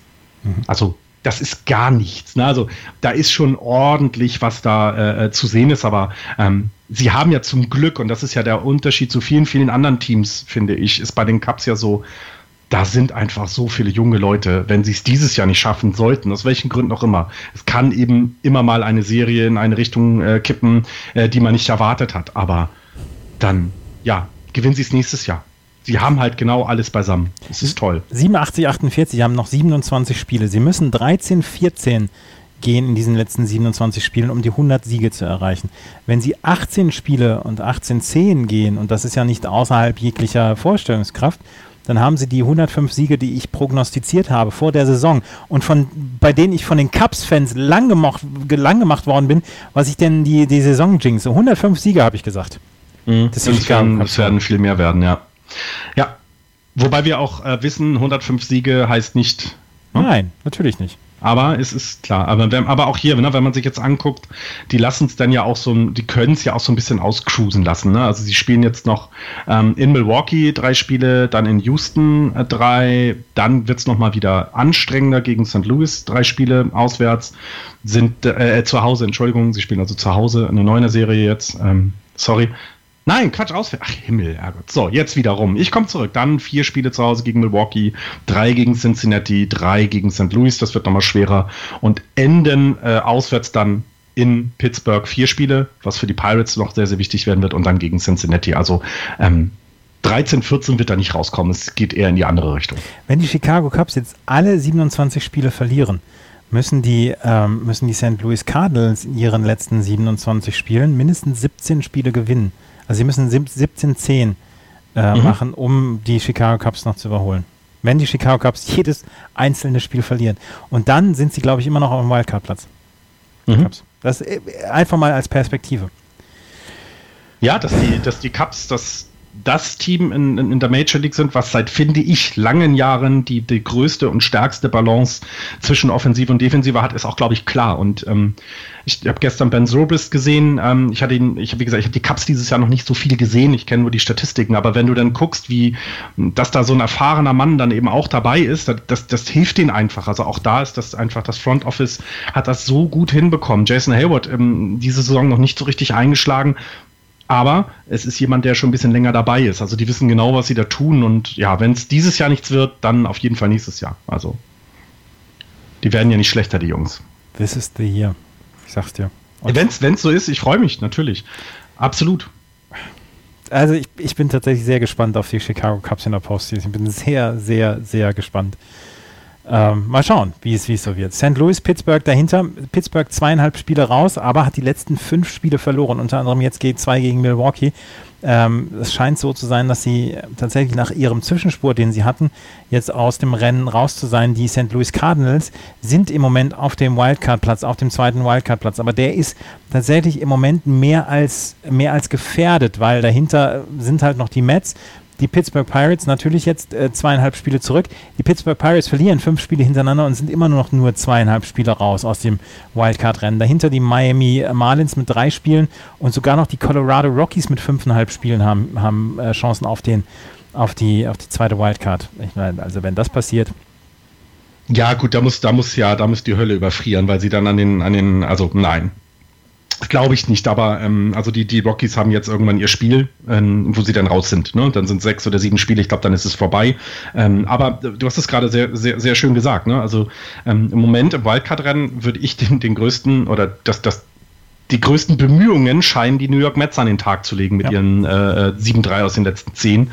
Ähm, ja, die St. Louis Cardinals auf einem ganz merkwürdigen Weg in dieser Saison. Ich, ähm, sie, sie haben gerade einen Rekord äh, äh, aufgestellt, einen Franchise-Rekord, ähm, weil äh, Javier Molina ähm, es geschafft hat, äh, am Mittwoch war das schon, den 20. Äh, oder einen Homerun zu schlagen im 20. Spiel hintereinander. Also nicht er alleine, sondern die gesamte ähm, die gesamten Spieler. Das heißt, äh, die, die, die bringen irgendwas da mit zu jedem, in jedes Spiel, aber es reicht dieses Jahr nicht. Ne? Also es reicht nicht, um, um sich abzusetzen in, in diesem Wildcard-Rennen. Ähm, und es ist ja sehr schleppend. Es wirkt wie so ein bisschen wie so ein Schneckenrennen, wenn New York mit, mit, äh, ähm, mit einer 7-3er-Serie und einem gewonnenen Spiel jetzt, wir haben ja nun auch nicht, äh, keine Ahnung, eine, eine 7, 8, 9 Serie äh, hingelegt, immer noch mitmischen können. Ne? Das ist schon, ja, das ist schon arg lahm, finde ich. Hm.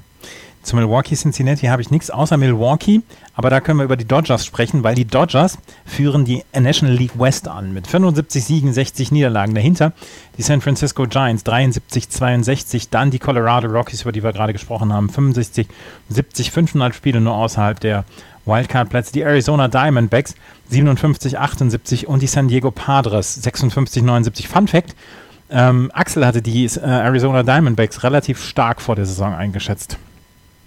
Ja, ich, das haben wir auch in dieser, äh, in, dieser, in dieser Saison von Just Baseball noch nicht häufig genug angesprochen, ja. ja auf Platz 4 im Moment. Und ähm, tatsächlich, Chip Hale hat aber gesagt, er, er erwartet von seiner Truppe, dass sie diese Saison mit einem positiven Zeichen abschließen und dann nächstes Jahr dann wieder angreifen. Mal gucken, wie es ist. Und ob Zach Granke den Trade oder die, die Unterschrift schon bereut hat. Andererseits, wie viel hat er jetzt bekommen? Eine ganze Menge an Geld. Also das tröstet darüber hinweg dass es in Arizona nicht so richtig gut geklappt hat. Aber die LA Dodgers haben Yasiel Puig zurückgeholt. Ja, der, der Roster, der Roster Enhancement äh, hat bedeutet, er ist wieder dabei, genau. Ähm, Komisch, oder? Also, es wirkt, es wirkt so, ja, war doch klar, aber irgendwie ist es schon noch eine Nachricht wert das ist total die Nachricht wert, weil die ähm, Dodgers haben alles versucht, Yasiel Puig loszuwerden. Er war tatsächlich für ein paar Wochen Persona non grata und ähm, es gibt tatsächlich eine, eine Geschichte, dass die, ähm, dass die Dodgers auf ihn nicht verzichten können, ähm, weil sie keine, also weil sie gegen Left-Handed Pitchers einfach nicht gut aussahen in den letzten Wochen. Da hat Dave Roberts gesagt, gut, die Nummern, die, die Zahlen lügen nicht. Äh, wir mussten was tun, also ist Yasiel Puig wieder zurückgeholt worden. Aber nicht ohne ein Gespräch mit dem General Management, nicht ohne ein Gespräch mit den, mit den quasi mit dem Mannschaftsrat der Los Angeles Dodgers, ähm, wo sie ihm gesagt haben, was sie von ihm erwartet haben nicht ohne ein Interview von ihm, wo er gesagt hatte, er hätte jetzt verstanden und er möchte sich dann auch wieder ähm, einbringen und so weiter. Ähm, das scheint eine ganz, ganz schwierige Geschichte zu sein. Und sie wollten ihn, ähm, sie haben ihn ja ähm, designated for assignment vor, ja. vor zwei Wochen. Und dann ist er von einem mysteriösen National League Team aufgenommen worden. Und da gab es dann keinen Trade oder kam kein Trade zustande, sodass die Dodgers dann gesagt haben, okay, wir nehmen ihn zurück ins 40-Mann-Roster. Und das waren die Milwaukee Brewers. Und da gab es, äh, da war wohl ein Blockbuster-Trade erst in Aussicht gestellt worden, dass Ryan Braun von den Milwaukee Brewers zu den Dodgers geht und im Umkehrschluss dann Yasiel Puig zu den Brewers. Aber das hat nicht geklappt. Diesen Trade kann es immer noch in der Offseason geben. Aber jetzt ist Yasiel Puig auf jeden Fall erstmal zurück. Er hat gegen die San Diego Padres zwei ähm, Singles geschafft und ähm, ja, und ja, versucht jetzt sich wieder zu integrieren in diese, in diese Truppe. Also ich meine, wie soll man jetzt, wie soll man das anders umschreiben, als dass er jetzt tatsächlich, ähm, also er hat seine zweite Abmahnung bekommen, ne? Also dieses ja. ähm, äh, runter in die in die AAA erstmal zu sagen, so pass auf, äh, krieg dich wieder rein, dann ne, hat er die in, angenommen, hat aber exakt die Tage ausgenutzt, die du äh, äh, ausnutzen darfst als Spieler, um sich dort zu melden. Mhm. Das ist schon mal wieder so ein Leck mich doch, mhm. äh, ich kann machen, was ich will. Äh, Gehabe. Was auch immer dahinter steht, aber es wirkt erstmal so. Ähm, dann dieses äh, Designated for Assignment Plus, er hat wohl eben schon ein aufnehmendes Team hm, äh, oder es wurde sogar eins gefunden, dann kam der Trade nicht zustande. Ich, das war die zweite Abmahnung. So, und jetzt holen sie ihn zurück und reden nochmal alle miteinander.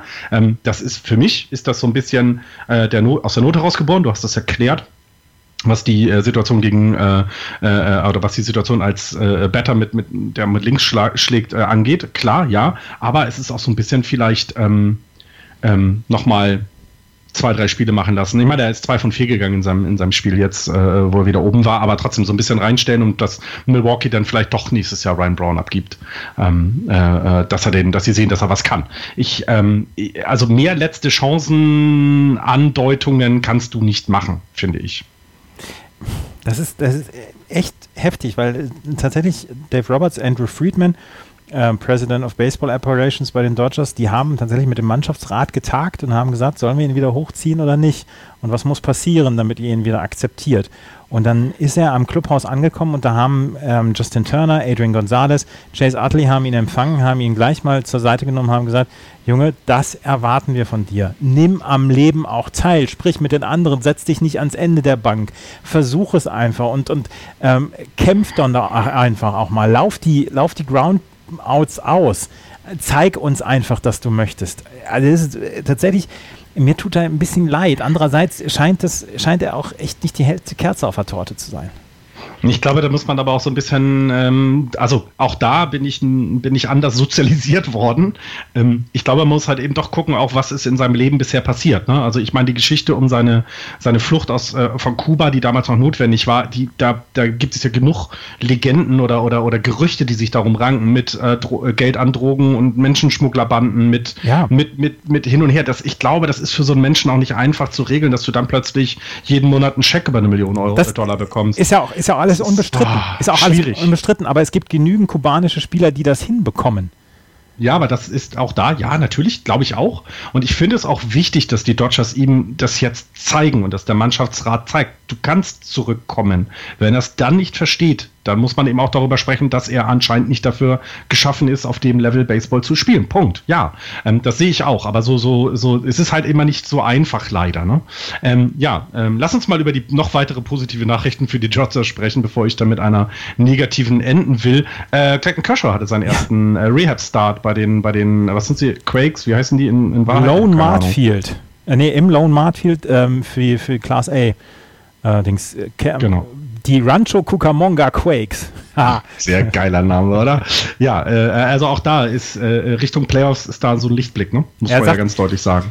Er sagt, ähm, er will in vier oder fünf Tagen wieder pitchen. Ähm, wenn er jetzt in Miami am Freitag pitcht, könnte er dann in dieser Reihenfolge alle fünf Tage pitchen, könnte er dann ähm, nicht nur das, das Yankee-Spiel am 14. September pitchen, also die Eröffnung gegen die Yankees in der Serie, aber auch die Spiele der letzten zwei Serien gegen die Giants. Und ähm, da muss Dave Roberts jetzt entscheiden, wann er äh, wieder eingesetzt werden soll, entweder Donnerstag oder Freitag. Auf jeden Fall hat er fünf Strikeouts in drei Innings für die Rancho Cucamonga Quakes gehabt. Einen Hit hat er abgegeben, kein Run, 34 Pitches, 23 Strikes.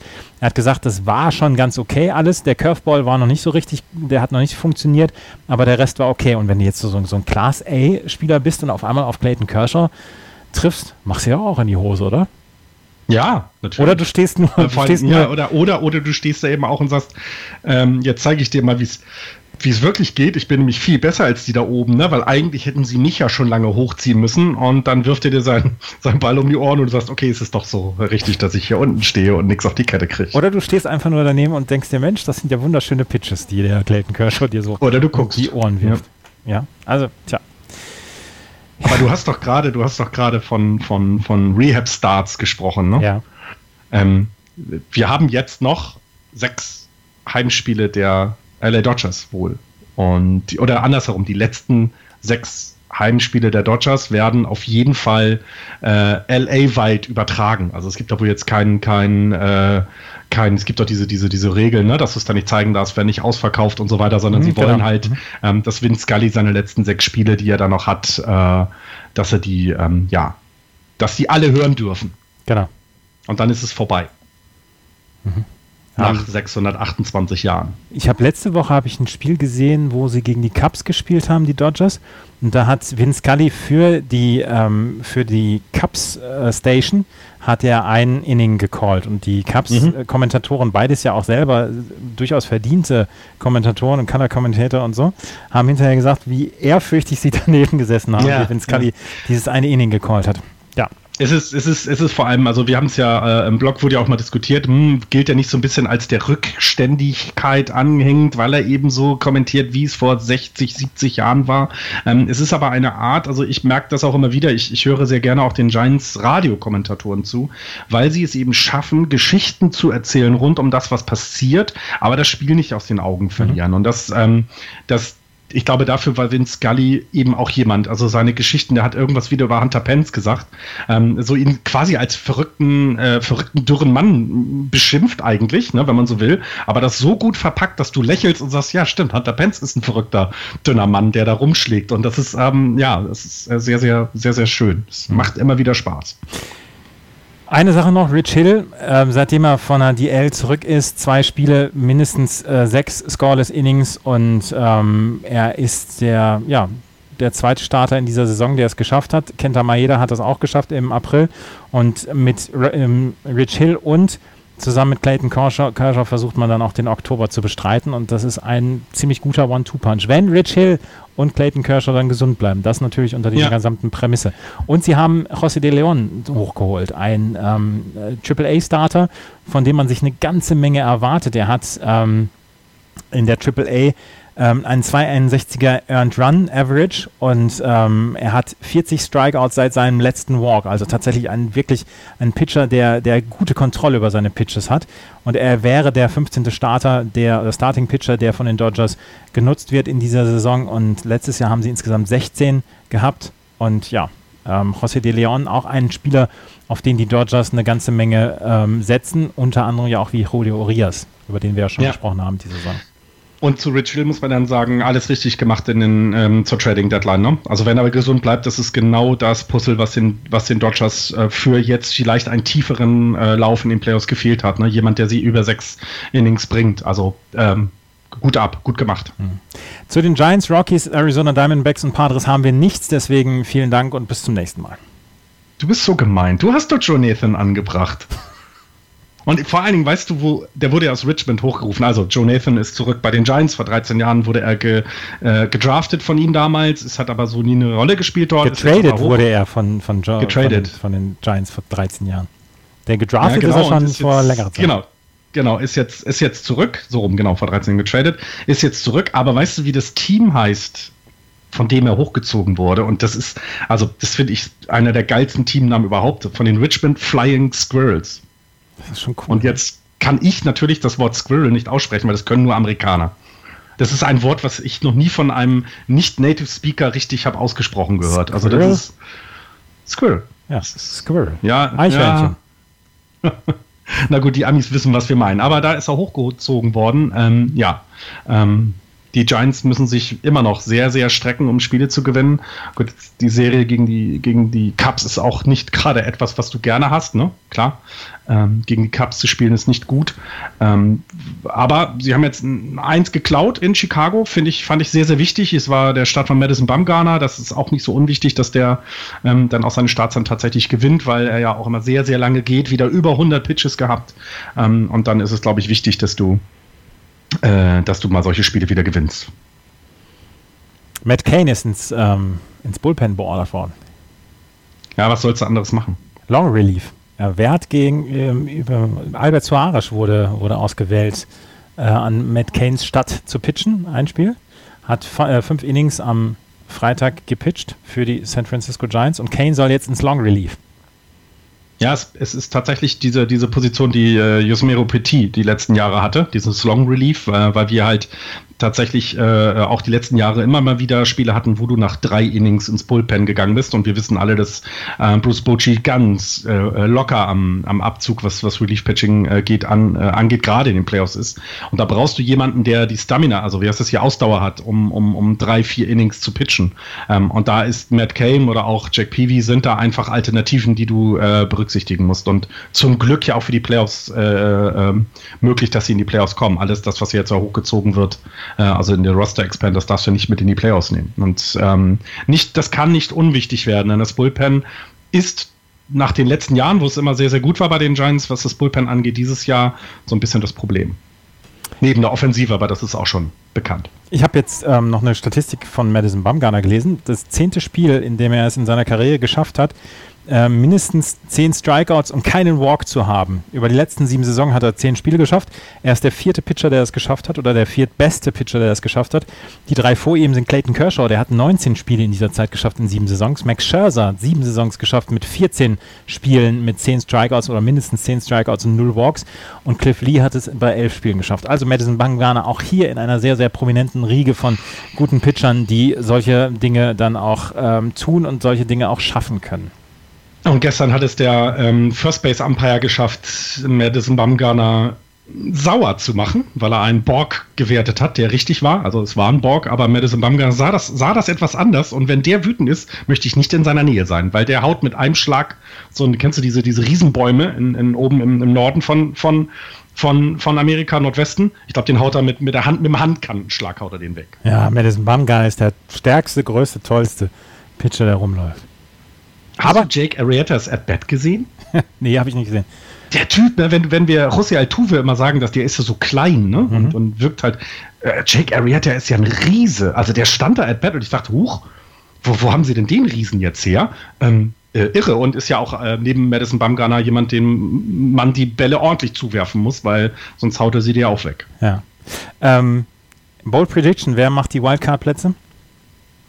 Giants oder Dodgers, je nachdem, äh, wer, die, wer, die, wer, die, wer die gewinnt. Also, also da glaube ich, ähm, ein, ein eins geht in, die West, in den Westen und eine geht in, äh, jetzt muss ich mich entscheiden, eine geht in den Osten. Also die Mets. Ich glaube auch Giants und Mets. Und dann haben wir ein äh, Playoff-Duell oder ein Wildcard-Duell Syndergaard gegen Bamgarner. Ah, da freue ich mich jetzt schon drauf.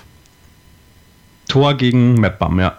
Da Hat ist, was. Ja, äh, tatsächlich eine, eine Geschichte, die durchaus vielversprechend ist. In der Nacht vom 5. auf den 6. Oktober ist dann das äh, NL äh, Wildcard Game.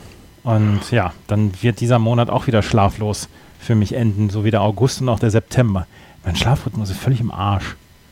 Ist auch egal. Auf jeden Fall, das war's mit ähm, knapp zwei Stunden Baseball. Letzte Woche haben wir live übertragen auf meinsportradio.de. Ich mache jetzt nebenher auch viel für meinsportradio.de.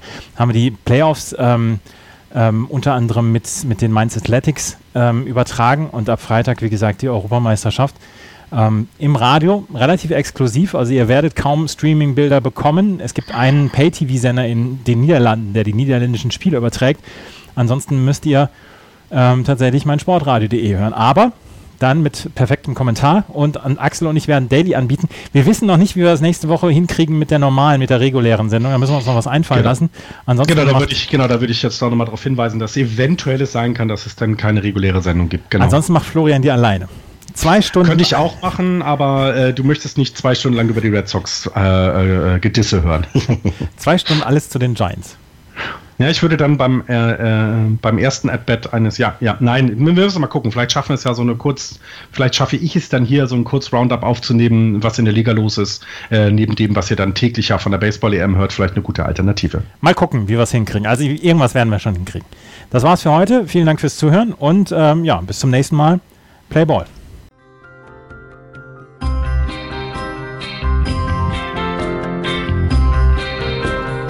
Das war Just Baseball. Ihr findet uns auf justbaseball.de, bei Facebook, bei Twitter und natürlich bei iTunes.